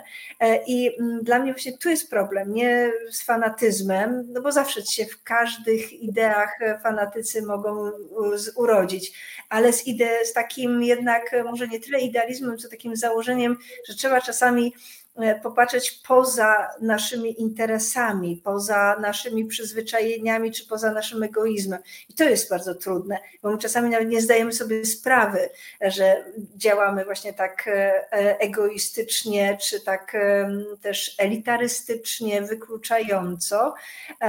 I w tym chyba leży największy problem, który, który musimy rozwiązać. Tutaj nie będę ukrywała, że mam to rozwiązanie. Oczywiście w mojej książce tam podpowiadam i kombinuję i, i przywołuję też różnych e, ciekawych e, myślicieli, myślicielki czy działaczy, aktywistki, e, ale to jest ciągle nasze zadanie, które musimy szybciutko wykonać.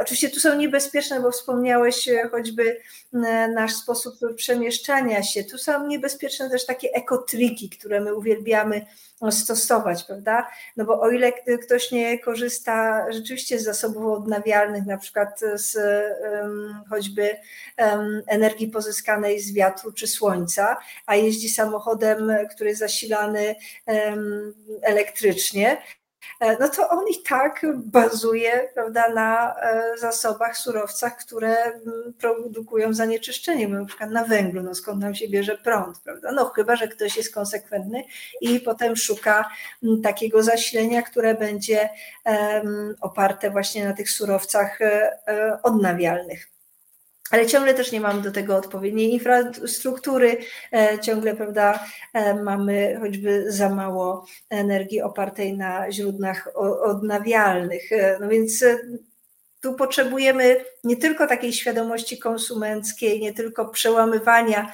tego naszego takiego egocentrycznego, czasami nieuświadomionego, ale jednak sposobu i podejścia do życia, ale też potrzebujemy na przykład jednak e, więcej polityków, polityczek, którzy będą e, potrafili e, odważnie mm, konstruować tak prawo, żeby nas, na nas czy na producentach różnych dóbr czy usług wymuszać takie proklimatyczne, ekologiczne działanie.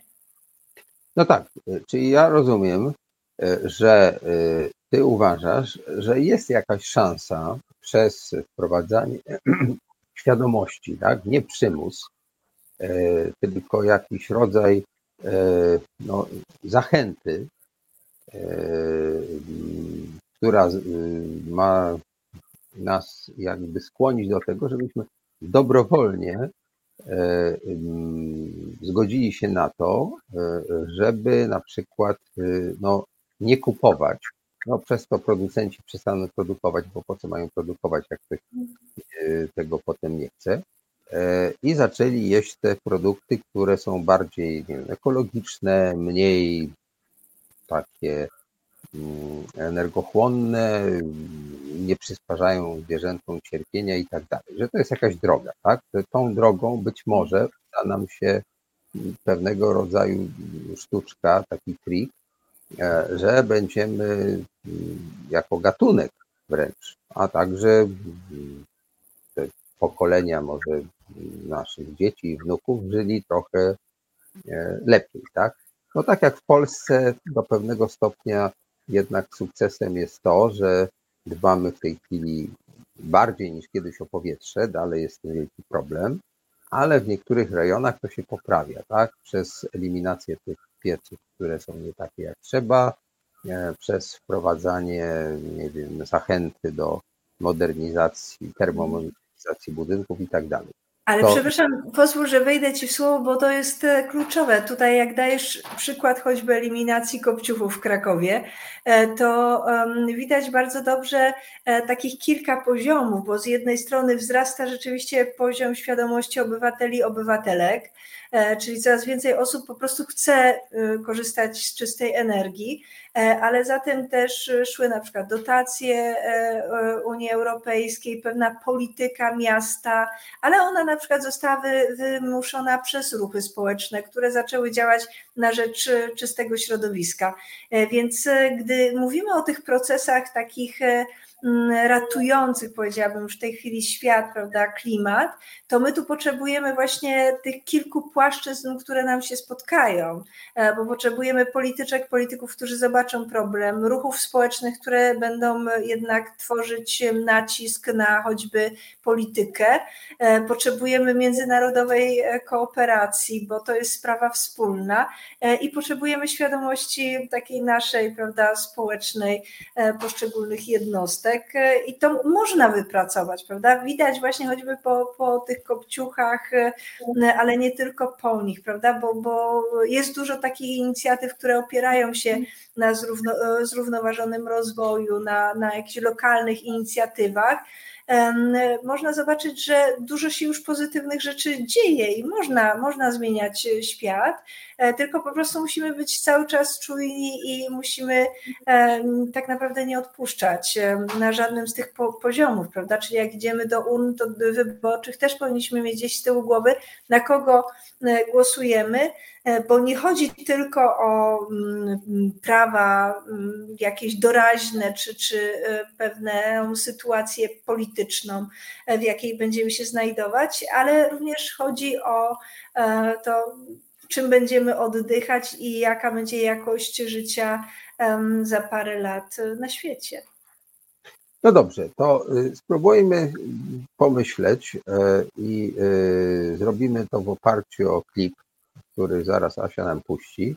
Na ile takie kampanie uświadamiające, pytanie jak robione, mogą dać rzeczywiście taki efekt, że sami będziemy chcieli żyć inaczej, prawda? Bo na razie to większość z nas jednak sięga po schabowego albo kiełbasę i w ogóle te wszystkie twoje teorie traktuję jako takie, powiedziałbym, fantazji, prawda?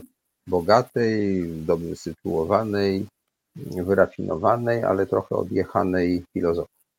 Asiu, 10 e, faktów, które zrobią z ciebie wegetarianina. Bardzo proszę. Reset Obywatelski działa dzięki Twojemu wsparciu. Znajdź nas na zrzutka.pl. No właśnie, skomentuj. Słucham. No, mnie to tak głowa chodziła, bo, bo w zasadzie dużo tych punktów e, to jest to, o czym rozmawialiśmy. E, I tutaj e, rzeczywiście dokładnie tak to wygląda, jeżeli chodzi o hodowlę i sposób traktowania zwierząt, e, to udokumentowanych mamy bardzo dużo przypadków, gdzie właśnie te zwierzęta nie zostały prawidłowo ogłuszone, gdzie nie było nawet czasu, żeby sprawdzić, prawda, czy to zwierzę jest świadome, czy nie. Więc te wszystkie okrutne praktyki, tutaj nie chcę Państwa epatować, e, naprawdę się wydarzają dla, dla osób, które no, mają takie empatyczne podejście do świata, to już może być powodem, by przejść na dietę wegetariańską czy wegańską. Natomiast e, to, co tutaj dla mnie było najważniejsze, to właśnie pokazanie tego, o czym mówiliśmy, że dieta wegańska pozwala po prostu wyżywić więcej osób. E, nie mówiliśmy o tych czynnikach e, zdrowotnych, a one są też bardzo ciekawe. E, ja się spotkałam w wielu książkach, między innymi na przykład Jonathana Foera, który pokazywał, że mm, weganie żyją nie tylko mm, dłużej, ale przede wszystkim właśnie są zdrowsi. E, I to jest bardzo ciekawe, bo e, dietę wegańską, tak samo wegetariańską, bardzo często traktuje się jako coś, co jest zagrożeniem dla naszego zdrowia. Sam powiedziałeś, prawda, o babci, która mówiła tylko zjedz mięsko. My mamy takie wyobrażenie, które tak naprawdę ma charakter kulturowy. Mięso zostało utożsamione z witalnością, z siłą, z tężyzną, dlatego rodzice czy opiekunowie robią wszystko, żeby dzieci zjadały to mięso e, w takiej nadziei, że właśnie dają tą witalność dziecku czy możliwości do, do rozwoju. Mleko jest utożsamiane też na przykład z wapniem, który, który dostarczany do, do kości powoduje, że z jednej strony e, na przykład e, kobiety nie dostają osteoporozy, z drugiej strony właśnie dzieci pijąc to mleko rzekomo mają się rozwijać. No i teraz mały problem, bo są przecież kultury, w których mleka się w ogóle nie pije. E, no weźmy choćby Daleki Wschód, Chiny, Japonia, mm, Korea, tam mleko krowie w ogóle nie jest spożywane. Jakoś ci ludzie się nie łamią, nie dorastają, nie mają osteoporozy. Co więcej, prawda, badania pokazują, że picie mleka właśnie wytrąca e, wapnie z kości. E, tak naprawdę, jak chcemy z osteoporozą walczyć, to lepiej zjeść jakiś tofu choćby, prawda, które, które nam ten wapń może dostarczyć, a najlepiej jest po prostu ruszać się, pochodzić, biegać, to zwłaszcza jak wchodzimy w ten okres taki E, który jest naznaczony gdzieś dojrzałością, czy tą taką dużą dojrzałością, trochę się śmieję, bo mówię trochę o sobie, prawda, e, to, to najlepiej zacząć uprawiać sporty i wtedy wzmacniamy nasz układ kostny. E, są też badania, które pokazują, że weganie i tak samo wegetarianie, czyli ci, którzy nie jedzą po prostu produktów odzwierzęcych, zwłaszcza mięsa, mają zdrowszy układ pokarmowy, e, tutaj o 30%, rzadziej na przykład weganie i wegetarianie chorują na e, nowotwory przewodu pokarmowego. To też jest bardzo ciekawe i mi się też znaczące.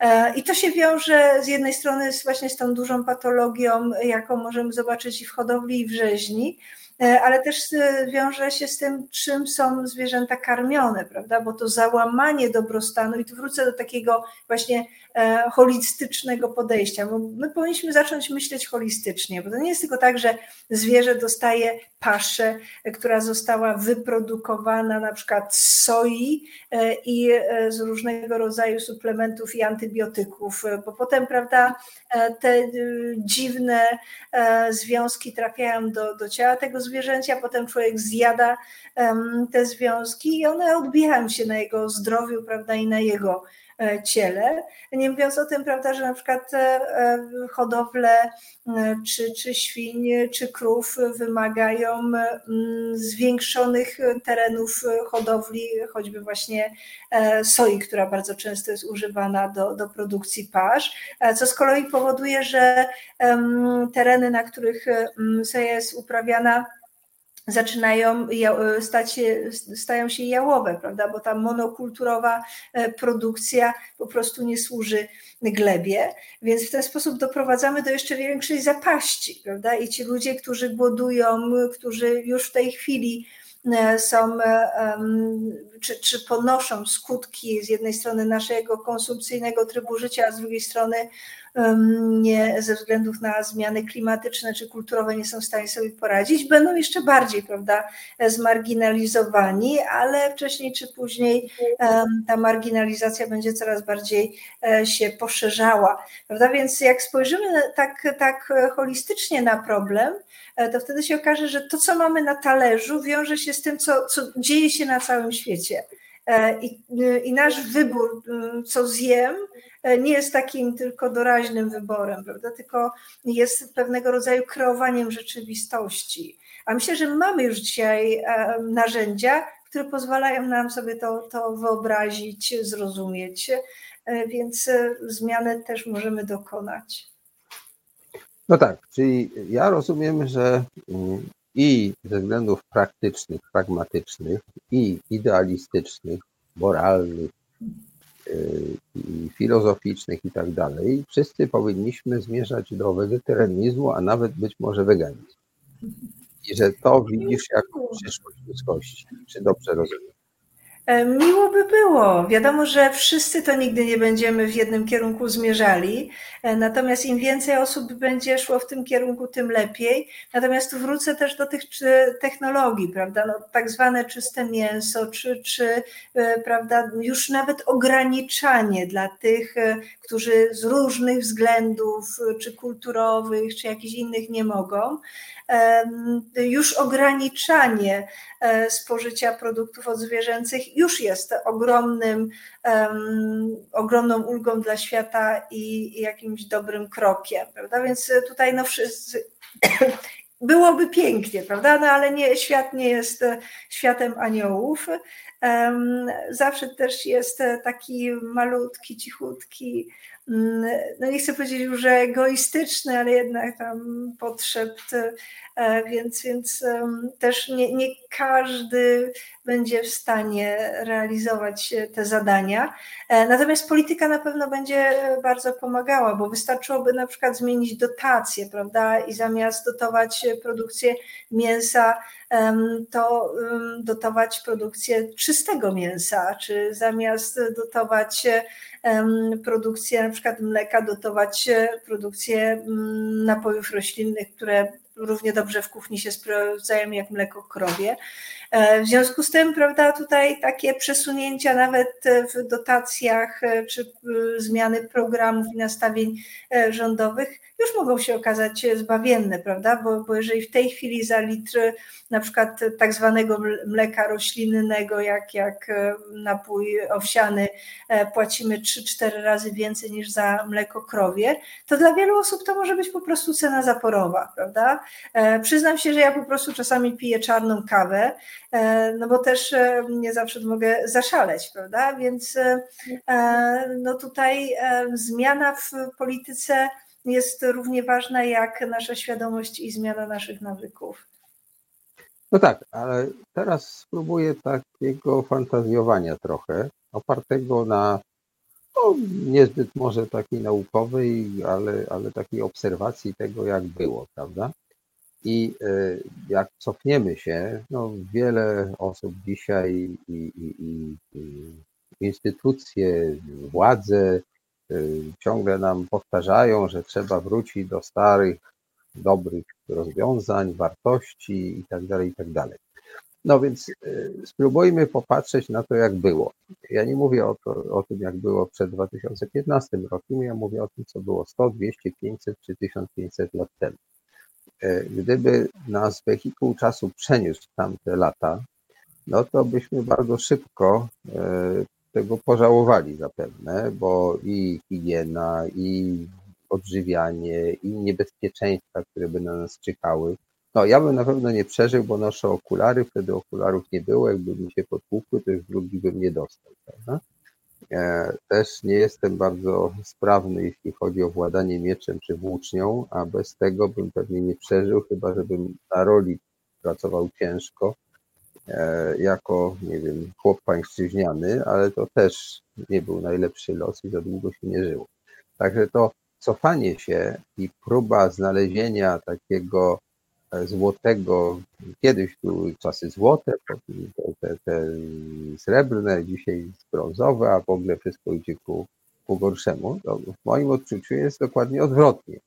Przy wszystkich nieszczęściach, jakie na nas dzisiaj spotykają, chorobach cywilizacyjnych, e, kryzys klimatyczny, polityczne zawirowania, okrutne wojny, to i tak to jest 100 razy lepiej niż to, jak było kiedyś, tak? Bo i te E, zarazy zabijały ludzi, bo tak do końca nie wiedzieli, co z tym robić, a teraz mamy no, jakieś tam metody, powiedzmy sobie, nie, niedoskonałe, ale no, przynajmniej dające jakąś tam nadzieję, że w ogóle rozumiemy. Kiedyś to szefie za, zamawiało, są takie kapliczki, szczególnie na Dolnym Śląsku można oglądać, poświęcone mm, pomorowi, tak? To, to takie przebłaganie czy podziękowanie, że ten pomór się skończył. Więc mnóstwo takich rzeczy było, które były straszliwe, tak? Z naszego punktu widzenia, gdyby tak na nie popatrzeć. I tak za bardzo nie byliśmy szczęśliwi jako gatunek ludzki. Raczej to wyżynaliśmy na wszelkie możliwe sposoby. Europa była nieustannie, że tak powiem, terenem jakiejś straszliwej walki. E, I gdyby nie to, że w którymś momencie ludzie wpadli na pomysł, że jednak dobrze by było znaleźć bardziej takie mm, mniej okrutne metody załatwiania sporów, no to dalej by były takie hekatomby, jakie kiedyś były. I teraz e, to się łączy z pewnego rodzaju mm, postępem takim cywilizacyjnym w zakresie, w zakresie techniki, technologii e, i rozwiązań takich, no powiedzmy sobie, maszyna parowa, prąd elektryczny, no i tak dalej, i tak dalej, i takich bardziej finezyjnych. Medycyna dzisiaj jest dosyć rozwinięta. E, po co ja to wszystko mówię? Czy y, tobie się e, nie wydaje, że być może po prostu rozwój cywilizacji z wszystkimi błędami, zakrętami, tak? Na przykład co się stało? E, kiedyś promowano silnik diesla jako niby ten bardziej ekologiczny, bo mniej zużywał paliwa, tak? Teraz ten silnik diesla jest właściwie wyklęty, że to w ogóle nas straszliwie zatruwa, a przecież 20 chyba lat temu to rządy tam jakoś promowały to. Nawet we Francji to tam chyba dopłacali, do, żeby nie zużywać tyle benzyny, bo rzeczywiście diesla się mniej zużywa. No więc jest taki postęp. Ja czytałem taką książkę Wojny Plemników. To jest taki science fiction o rozmnażaniu. Mianowicie te wszystkie spory dotyczące aborcji, antykoncepcji, uświadamiania, tych wszystkich rzeczy, które dzisiaj są e, takim tematem dnia i takie straszliwe kłótnie i w ogóle tutaj rozmaite prawne sankcje chcą jedni nakładać na drugich, jak nie uważają, że, że, że ludzie mogą żyć tak, jak chcą to wszystko może minie, jak się rozwinie technologia. No, dzisiaj nie palimy czarownic, nie szukamy diabła. No niektórzy szukają, ale to już jest taki raczej margines, prawda? E, że pewne pomysły takie, które wcześniej wydawały się tłumaczyć rzeczywistość i organizować nasze życie, no już jakby mają małe szanse wrócić, tak? No, niektórzy uważają, że XVIII wiek był fatalny i że to oświecenie wszystko zepsuło, ale to jest chyba jednak margines, tak? Cofnięcie się przed tamten czas to oznacza po prostu cofnięcie się gdzieś tam prawie, że do epoki kamienia łupanego tak naprawdę. E, więc może należy spokojnie żyć i to samo się rozwiązuje. No ja jeżdżę teraz samochodem, który pali o połowę mniej paliwa niż taki przed 20 lat, prawda? A jest luksusowy i jeszcze sam jeździ, tak? To tylko muszę trzymać kierownicę i tak dalej.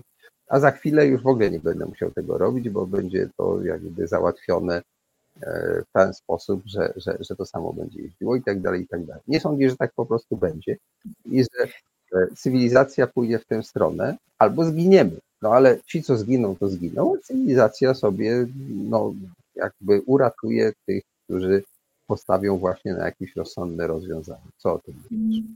To Ray Kurzweil, e, e, Max Moore czy Nick Bostrom, tu prawda tylko trzech e, transhumanistycznych myślicieli wymieniam, to są ludzie, którzy właśnie zakładają, że technologia da nam taki postęp, pojawienie się sztucznej inteligencji da nam takie możliwości, że świat się rzeczywiście oczyści, prawda? Przede wszystkim z niekompetencji człowieka czy z takich irracjonalnych działań które przynoszą więcej szkody niż pożytku. Co więcej, wielu transhumanistów uważa, że sztuczna inteligencja nie będzie zagrażała e, choćby zwierzętom, ponieważ nie będzie właśnie korzystała z ich e, życia, z ich ciał, więc tym samym prawda, ten świat istot pozaludzkich e, będzie mógł jakby zacząć funkcjonować bez takiej ciągłej represji ze strony człowieka. E, natomiast e, mm, jeżeli chodzi o naukę, to mnie się wydaje, że ty tutaj pokazałeś jedną wspaniałą rzecz, że nauka rzeczywiście e, w dużej mierze nas uwalnia, prawda, bo daje nam choćby postęp medyczny. I podejrzewam, że tak jak ty, ja, tak wielu z Państwa, którzy będą nas słuchać, być może żyją właśnie dzięki temu, no ja na pewno, że postęp medycyny się dokonał, prawda? Tak bym już pewnie od jakiejś jakichś 15 lat nie, nie rozmawiała i nie chodziła po tym świecie. E, no więc rzeczywiście tutaj e, nauka jest taki, taką siłą nieprawdopodobną. Natomiast filozofia, która uczy mnie, żeby krytycznie przyglądać się wszystkiemu, podpowiada mi, e, że nauka też powinna być przez nas krytycznie jakoś oceniana. E, wydaje mi się, że takie zdanie się na to, co wyjdzie z laboratorium czy z komputera, nie do końca może być e, odpowiednie, e, bo z drugiej strony, prawda, skonstruowaliśmy też e, bombę wodorową, atomową, prawda, broń chemiczną, biologiczną, więc no, nie zawsze naukowcy pracują na czymś, co będzie dobre i nie, nie zawsze też do końca wiedzą, co będzie dobre. Więc tutaj nauka jest też, trzeba pamiętać, nie tylko taką naszą siłą i daje nam ogromne możliwości, ale jest też trochę przygodą. Jest też trochę czasami, prawda, spekulacją. Potem potwierdzamy albo falsyfikujemy, ale jednak e, musimy pamiętać, że pojawiają się hipotezy, które czasami w ogóle nie mają swojego e, przełożenia i, i czasami królują i decydują o, o naszym myśleniu. Więc takie krytyczne, uważne myślenie jest nam potrzebne. I tu wrócę właśnie do takiej czy wrażliwości, czy, czy empatii, czy takiego właśnie holistycznego spojrzenia E, ono powinno być jednak wmontowane w naszą, e, nasz sposób prawda, funkcjonowania i bycia w świecie. I oczywiście podkreślam, ja nie chcę przez to deprecjonować nauki, czy powiedzieć, że ona jest niebezpieczna, bo stworzyła e, parę nieprzyjemnych rzeczy. Tylko, prawda, wydaje mi się, że jednak to krytyczne myślenie jest tutaj istotne, bo, bo takie całkowite zawierzenie na nauce może się okazać e, no, też drogą, która będzie niewystarczająca. Czasami dobrze jest e, łączyć naukę e, z jeszcze innymi dziedzinami życia, no choćby aktywizmem. Tutaj wspomniałam Petera Zingera i znowuż bym do niego wróciła, bo to jest właśnie taki ciekawy etyk, filozof, naukowiec, który w taki bardzo ciekawy sposób jednoczy e, z jednej strony te swoje badania naukowe, z drugiej strony taką pasję aktywistyczną e, i potrafi e, przełożyć to, co wiemy na również ruch społeczny, prawda? Bo od czasów kiedy w latach 70. pojawiły się jego publikacje, ruchy społeczne się wzmocniły. No i tym samym tutaj gdzieś powiedziałabym, tak już próbując odpowiedzieć na Twoje pytanie, że nauka tak, E, ale mm, ja bym zawsze pod laboratorium czy pod salą wykładową czy, czy biblioteką chciała widzieć e, dobrze zorganizowanych aktywistów i aktywistki, e, bo, bo w tym mariażu chyba mamy najwięcej szans na, na zrobienie czegoś pozytywnego. No, dzisiaj tego już tutaj nie zdołamy mm, omówić, bo mamy ostatnich kilka minut, a tu się otwiera e, ogromny rozdział e, i filozoficzny, i taki polityczny. W zasadzie kto może być tym, kto decyduje, prawda? Bo tu mówisz o aktywistach. To są tacy samozwańcy. Ja właśnie obejrzałem film o ataku na Kapitol z 6 stycznia po wyborze Bidena na prezydenta, kiedy Trump tak troszkę zachęcił, ale tak, że potem się z tego troszkę wycofał tłumy, dziesiątki tysięcy ludzi, którzy właśnie aktywiści, bo to byli działacze, to różni ludzie, ale też sporo takich aktywistów poszli na Kapitol, twierdząc, że bronią Ameryki, bronią wartości tych takich, nie wiem jak to nazwać, wolnościowych, tak? Efekt był taki, że ileś osób zginęło, e, doszło do straszliwej destrukcji i, i ale wiesz co, to już Gustav Le Bon pisał, że są e, tłumy heroiczne, które zmieniają na dobre i są e, tłumy przestępcze, które rujnują. E, natomiast. Który jest zły, bo tutaj dotykamy bardzo delikatnej sprawy. Platon twierdził, że to powinno być państwo kierowane przez jakichś filozofów.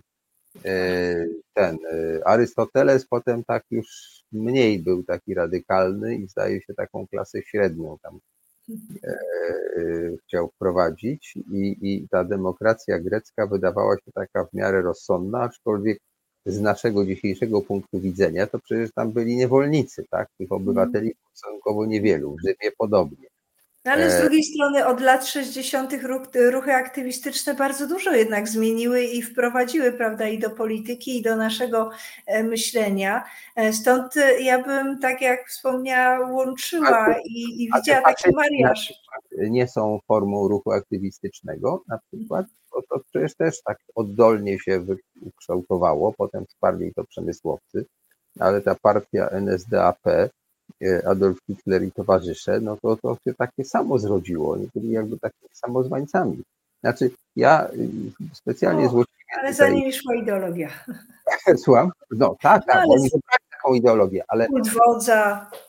Z góry trudno określić, która ideologia jest dobra, która zła, i przed e, epoką, e, no, tą straszliwą obozów koncentracyjnych i krematoriów, to Adolf Hitler był uważany przez wielu i także w Polsce za takiego nowego Mesjasza prawie. Także tutaj trzeba bardzo uważać, myślę, z tym, kto jest aktywistą, samozwańcem, e, który potrafi, że tak powiem, przewidzieć przyszłość. Z drugiej strony demokracja, jak wiemy, no, ma różne swoje wady, ale zdaje się nikt nic lepszego nie wymyślił wad demokracji. Niemniej, wiesz, to kontrolowanie nauki przez właśnie nie wiadomo kogo jest takim postulatem troszkę powiedziałbym idealistycznym, ale też mającym w sobie pewne niebezpieczeństwa. Ale ja nie mówię tutaj, poczekaj, o kontroli, tylko o współpracy. I wydaje mi się, że najlepiej nawet sama demokracja zyskuje, jak różne środowiska ze sobą po prostu współpracują, prawda? Bo masz absolutnie rację, że możemy mieć bardzo różne ruchy aktywistyczne, tak samo jak bardzo różnych i naukowców, naukowczynie czy polityków, polityczki. Natomiast w momencie, kiedy dochodzi do kooperacji, gdzie mogą różne środowiska się spotkać, E, też ludzie różnych stron, prawej, lewej, prawda, czy, czy jakiejś przekątnej, prostokątnej, że ludzie po prostu mogą e, i są takie platformy, e, to wtedy mamy większe szanse, że z tego coś wyłoni się pozytywnego, prawda? Więc tutaj patrząc na wiek choćby XX, czy nawet ostatnie ruchy młodzieżowe, plus y, nauka, która nam pokazuje prawda, na przykład bogactwo świata zwierząt pozaludzkich, czy, czy to, jak funkcjonuje e, mózg, świadomość. No, tu, prawda, mamy naprawdę ogromne narzędzie i ogromny potencjał, ale kooperacja jest e, czymś, wydaje mi się, bardzo ważnym, a dla demokracji czy przyszłości być może podstawowym. No tak, ja tu złośliwie ci przypomnę, że jak była rewolucja bolszewicka, to wydawało się przez chwilę, że tam wszyscy mogli coś powiedzieć i się rozwijały bardzo różne prądy. Byli też e, na przykład e, nudyści, którzy zdaje się opanowywali miasto na pewien czas. Kiedyś o tym sporo czytałem, jak pracowałem nad tekstem ulic Łódzkiej. E, a Adolf Hitler był, zdaje się, wegetarianinem na przykład, tak? Że nie wszyscy ci, którzy się odżywiają w sposób taki, jaki ty byś uważała za właściwy, są naszymi idolami. No to oddaję ci teraz ostatnią y, minutę, no półtorej porywach, na twoje ostatnie słowo. Co zrobić, żeby było lepiej, czy wegetarianizm, weganizm nas zaprowadzi do raju? Um, do raju to chyba nas nic nie zaprowadzi, natomiast e, ja myślę, że to, co jest istotne, e, to takie otwarcie się na inność innych, e, próba dialogu, poszukiwanie właśnie dobrych praktyk czy dobrej mowy, a przede wszystkim próba zrozumienia, prawda? I siebie samych, i innych, niezależnie od tego, jakiego są gatunku, czy skąd e, pochodzą. E, I weganizm jest przede wszystkim drogą, prawda, poszukiwaniem. Natomiast do czego dojdziemy, to już od nas wszystkich zależy. Joanno, pokaż swoją książkę na koniec raz jeszcze, żebyśmy wiedzieli. E, Polecamy. Jak wygląda to wywrotowe dzieło, które być może spowoduje, że Polacy przestaną jeść mięso i wszyscy zaczną żyć no, tak, jak ty uważasz, że to jest właściwe. Do kupienia online, także zapraszamy. Bardzo Ci dziękuję i bardzo dziękuję wszystkim tym, którzy wytrwali i nie czują się urażeni tutaj różnymi herezjami na temat szkodliwości jedzenia mięsa, e, bo do niedawna to było uważane za super zdrowe. Teraz się okazuje, że to powoduje raka, więc jak widać wszystko się zmienia i musimy być czujni, żeby nadążać za e, nowymi osiągnięciami nauki, która za chwilę zresztą może znowu zmienić zdanie. Jeszcze raz dziękuję. Dziękuję Państwu i do Dziękuję zobaczenia.